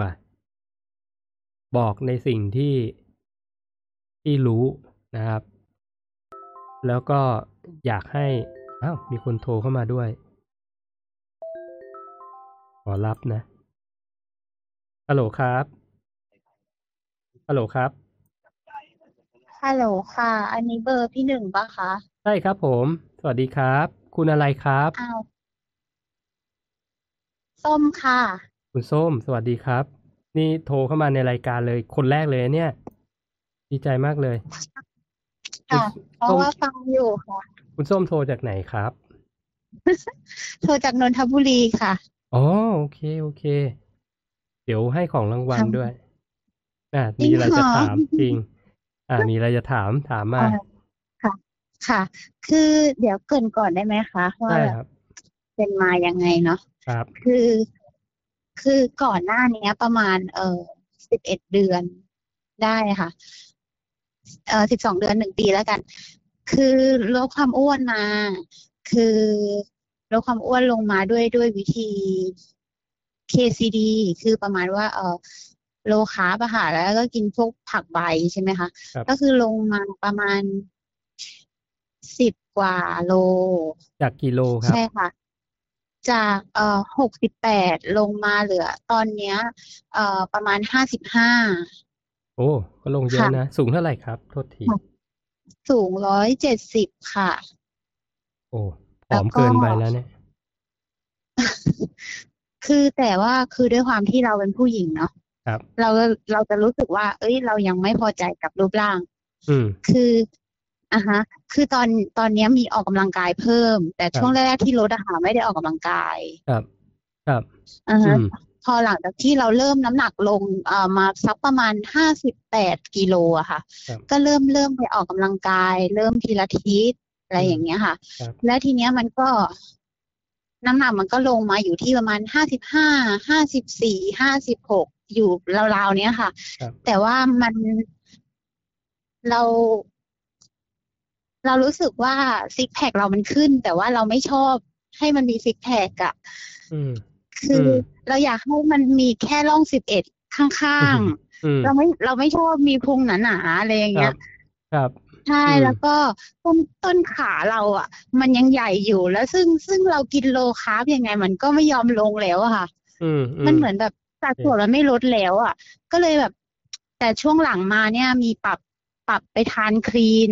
คือตอนแรกทำสิบแปดทับหกต่อเนื่องมาเลยแบบเกือบปีเนี่ยค่ะครับ ทำแบบนี้มาตลอด อืม แล้ครัวบก็ พอตอนหลังปรับมาทานคลีนเอ่อมากินสามมื้อแล้วครับ กินคาร์บครับเช้าทานกล้วยกลางวันไลฟ์เบอร์รี่อะไรอย่างเงี้ยค่ะ แล้วก็ตัดน้ำมันออกไป อืมครับอ่าฮะใช่ แล้วเป็นไงอะความรู้สึกก็ ความรู้สึกดีขึ้นเราเรารู้สึกเหมือนว่าเดิมรู้สึกว่าดีขึ้น แค่สัปดาห์แรกค่ะอืมคือรับรู้สึกว่าดีขึ้นแต่เรารู้สึกว่ามันยากกว่าตอนที่ มันยากกว่าตอนที่เราทำครั้งแรก ที่เราทำวิธีแรกที่เป็น KCD คือ เออตอนแรกอะเราเราโหลดน้ำมันได้เรากินอะไรได้มากกว่าเนี้ยแต่อืมพอพอเรามากินคีนปุ๊บอืมเราต้องตัดเราต้องตัดน้ำมันออกไป ครับ อืม ใช่ เราครับก็เลยรู้สึกว่า แล้วมันก็ลงช้าด้วย อืมอืม กินวันละอืมกี่มื้อครับ ตอนตอนเนี้ยค่ะ กินสามมื้อ โอเค ใช่ ค่ะ แล้วก็มื้อตอนหนี้นึ่งก็ไม่ได้ทำไอเอฟด้วย มื้อมื้อหนึ่งใหญ่ไหมครับ หมายถึงว่ามื้อหกี่นึ่งแคลเคยนับไหม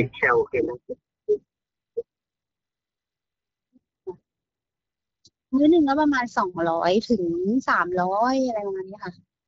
อืม อยากให้ปรับเป็นสักห้าร้อย สามมื้อก็อืพันมห้า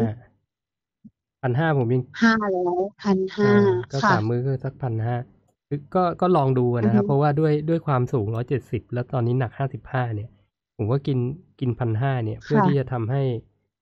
ให้น้ำหนักตัวมันขึ้นแต่ผมไม่ไม่คิดว่าคุณส้มเนี่ยค่ะต้องลดน้ำหนัก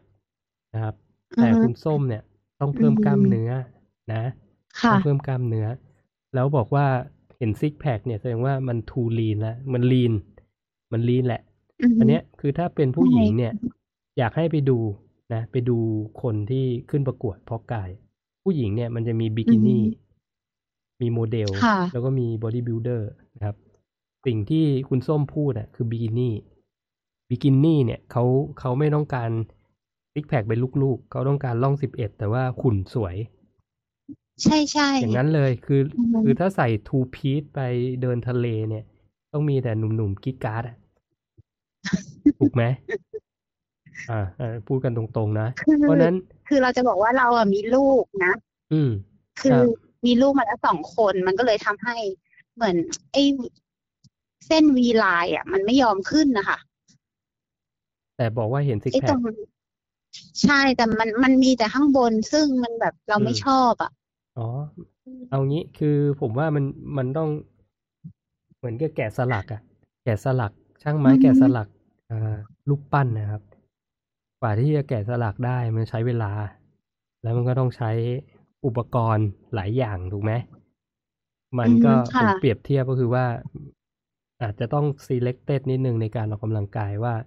ท่าไหนเนี่ยมันมันเหมาะกับ กับที่จะทำให้ตัว oblique ตรงนั้นเนี่ยเขาเรียกว่า oblique เนี่ย เป็นท้องด้านข้างอะมันชัด มันชัดอ่าฮะขึ้นมาครับ ก็อาจจะต้องไปเสริมตรงนั้นเนาะส่วนเอาเอาแยกสองเรื่องนะโภชนาการผมว่าคือกินให้ให้ให้มากขึ้นนะครับกินให้มากขึ้นค่ะอาจจะกินเป็น balanced diet ก็ได้นะ เพราะว่ากินไขมันเป็นอยู่แล้วเนี่ย คือไขมันดีใส่เข้าไปเนี่ยประมาณสามสิบเปอร์เซ็นต์โป รตีนยี่สิบห้าเปอร์เซ็นต์ถึงสามสิบเปอร์เซ็นต์ได้เลย เพราะเราต้องการสร้างกล้ามนะครับ แล้วก็อาจจะมีคาร์โบไฮเดรตสัก อาจจะ up ขึ้นมา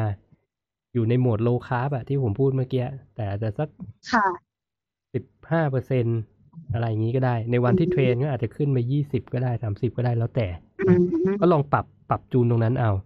แล้วก็วันพักก็อาจจะเป็น low carb ปกติที่ที่คุณส้มทำอยู่แล้วนะครับ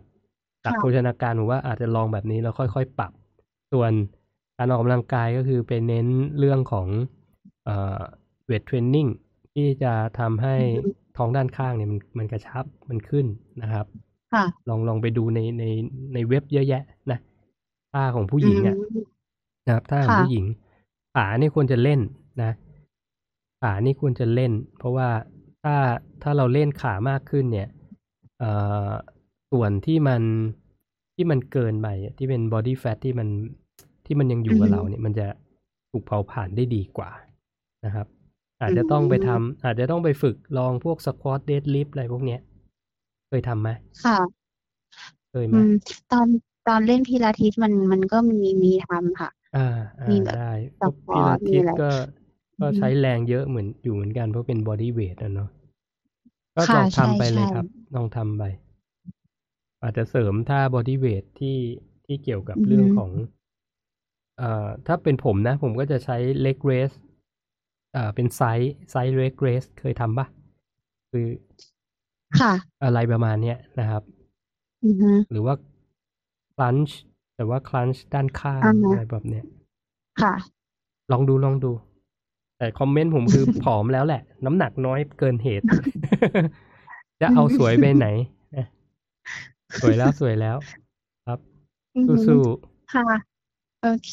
ขอบคุณมากค่ะๆขอบคุณมากครับที่โทรเข้ามารบกวนคุณส้มค่ะ เอ่อติดต่อมาหลังไม้นิดนึงนะครับ เดี๋ยวมีของรางวัลได้แจกค่ะ ให้ ขอบคุณมากครับโอเคค่ะรับขอบผมคุณสวัสค่ะดีครับสวัสดีคค่ะ รับ ว้าว ขอบคุณมากครับ คุณส้มที่โทรเข้ามา นี่ถือว่าเป็นคนแรกเลยนะ ที่โทรเข้ามาในรายการด้วยด้วยเบอร์ ด้วยเบอร์มือถือแบบนี้นะครับ คนแรกเลย แจกของรางวัลเลยนะครับ เดี๋ยวผมหาของสมนาคุณสุดเจ๋งให้ส่งให้นะครับ ขอบคุณมากนะเอโอ้เยี่ยมมีคนโทรเข้ามาแล้ว สุดท้ายจนได้ ได้ยินกันใช่ไหมครับ น่าจะได้ยินเนาะเอ่อเพราะมีคนคอมเมนต์มาจิรวันบอกว่าจำเป็นไหมคะที่คนทานคีโตครับ ไม่เกินห้าสิบต้องจิบน้ำใส่เกลือดำตลอดทั้งวัน เพราะน้องสาวอยากลดน้ำหนักด้วยคีโต จำเป็นไหมเออเออเออไม่จำเป็นนะครับ คือไม่จำเป็นต้องทั้งวันนะเนาะคือหลักการคนกินคีโตเนี่ย ก็ต้องเสริมเกลือนะครับ ก็ถึงอาจจะเป็นเกลือดำก็ได้เกลือชมพูก็ได้ หรือถ้าหาไม่ได้ก็เกลือสินเทานี่แหละ คือเกลือทะเลธรรมดาก็ได้นะครับ แล้วก็อาหารการกินเราไม่กลัวเกลือ เพราะฉะนั้นเราก็ปรุงด้วยด้วยเกลือได้ทั้งหมดเลยนะ ก็ก็ใช้อย่างนั้นเอา แต่ไม่จำเป็นว่าจะต้องแบบ ต้องเกลือดำเท่านั้น เราต้องจิบทั้งวันอะไรเงี้ยก็คือมันก็เหมือนได้กินทั้งวันแหละ เพราะว่าเราผสมในอาหารอยู่แล้วนะครับ แต่ไม่ต้องแบบตั้งหน้าตั้งตาใส่นะก็เสริมได้เท่าที่เท่าที่มีโอกาสจะกินแล้วกันมันจะได้ไม่ต้องยากไปคิดยากเกินไป ก็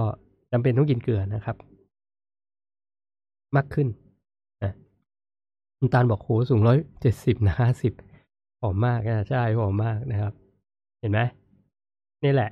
ก็เป็นอีกตัวอย่างหนึ่งนะ ว่า คือน้ำหนักเนี่ย มันไม่มันไม่ให้ตัวบอกนะว่ามันคือสิ่งที่คุณต้องการหรือเปล่านะครับเพิ่งฟังเมื่อวานเหมือนกันเอามาเอามาแชร์ให้ให้เพื่อนๆนะ สมมุติว่าคุณคุณสูงร้อยเจ็ดสิบอะแต่คุณหนักประมาณเก้าสิบนะครับ คุณหนักเก้าสิบนะ คือตุ้ยนุ้ยเล็กน้อยนะ ให้เลือกสองทาง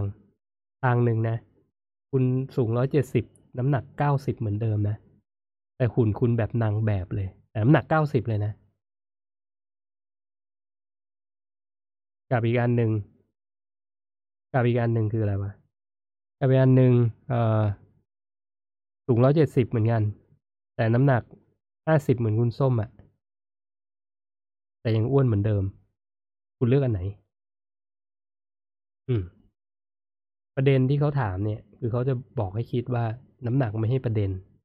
น้ำหนักมันไม่ใช่ประเด็น ประเด็นคือ คุณมองตัวเองในกระจกอะแล้วคุณชอบไหมกับ composition หรือรูปร่างณตอนนั้นนะครับ เพราะว่า คนที่น้ำหนักเยอะแต่หุ่นดีอะก็มีนะ เคยเห็น จริงมันมีเยอะแยะนะในอินเทอร์เน็ตอะเขาทำ before after อะเอ่อก่อนหน้าหนักหกสิบห้าอย่างอ้วนเลย พอพอ after ปุ๊บเนี่ย หุ่นดีสวยเลย แต่หนักเจ็ดสิบอย่างเงี้ย มันก็เยอะแยะไปนะ เพราะฉะนั้นอย่าเอาเอาน้ำหนักบนสเกลมาเป็น มาเป็นตัวที่ทำร้ายจิตใจตัวเองนะครับก็เป็นกำลังใจให้ทุกคนอีกครั้ง คุณสลาวุธให้คำแนะนำดีจริงขอบคุณที่ติดตามนะครับเอ่อคุณส้มเหมือนตาลมาเป็นก้อนล่องไม่มา ก็ต้องเสริมด้วยเวทเทรนนิ่งนะครับ คุณจินธนาบอกชัดเจนมากขอบคุณครับ คุณจิราวันบอก คุณส้มทำได้ถูกใจเลยครับขอบคุณค่ะโอหวังว่าจะตอบถูกใจนะ ก็ประเด็นมันก็ประมาณนี้นะครับ ประเด็นก็จะประมาณนี้ แต่ก็ต้องบอกว่า แต่ละคนมันจะเป็นอินดิวิ u a l นะครับคำถามปัญหาที่ที่เกิดขึ้นการแก้ปัญหาที่ต้องต้องทำเนี่ย แต่ละคนจะไม่เหมือนกันโดยสิ้นเชิงนะ มันไม่มีทางเหมือนกันอยู่แล้ว จะต้องกินยังไงเนี่ยตอบไม่ได้เป๊ะๆนะครับ ต้องต้อง ก็ต้องเป็นการคุยส่วนตัว มันถึงจะ adjust ได้นะแล้วมันต้องใช้เวลาในการ adjust นะครับเอวันนี้ถือว่าได้สาระพอสมควรนะ แล้วก็ได้เวลาอันพอสมควรแล้วเหมือนกันนะครับ ก็ขอขอบคุณทุกท่านที่เข้ามารับชมรับฟังนะครับ วันนี้ดีใจมากที่มีสายทางบ้านเข้ามาด้วยคุณส้มนะครับ ติดต่อมาหลังไม่เดี๋ยวมีของรางวัลแจกให้นะ ก็สำหรับวันนี้นะครับ เปิดเพลงส่งท้ายนะ ก็ลาไปก่อนครับ สวัสดีครับ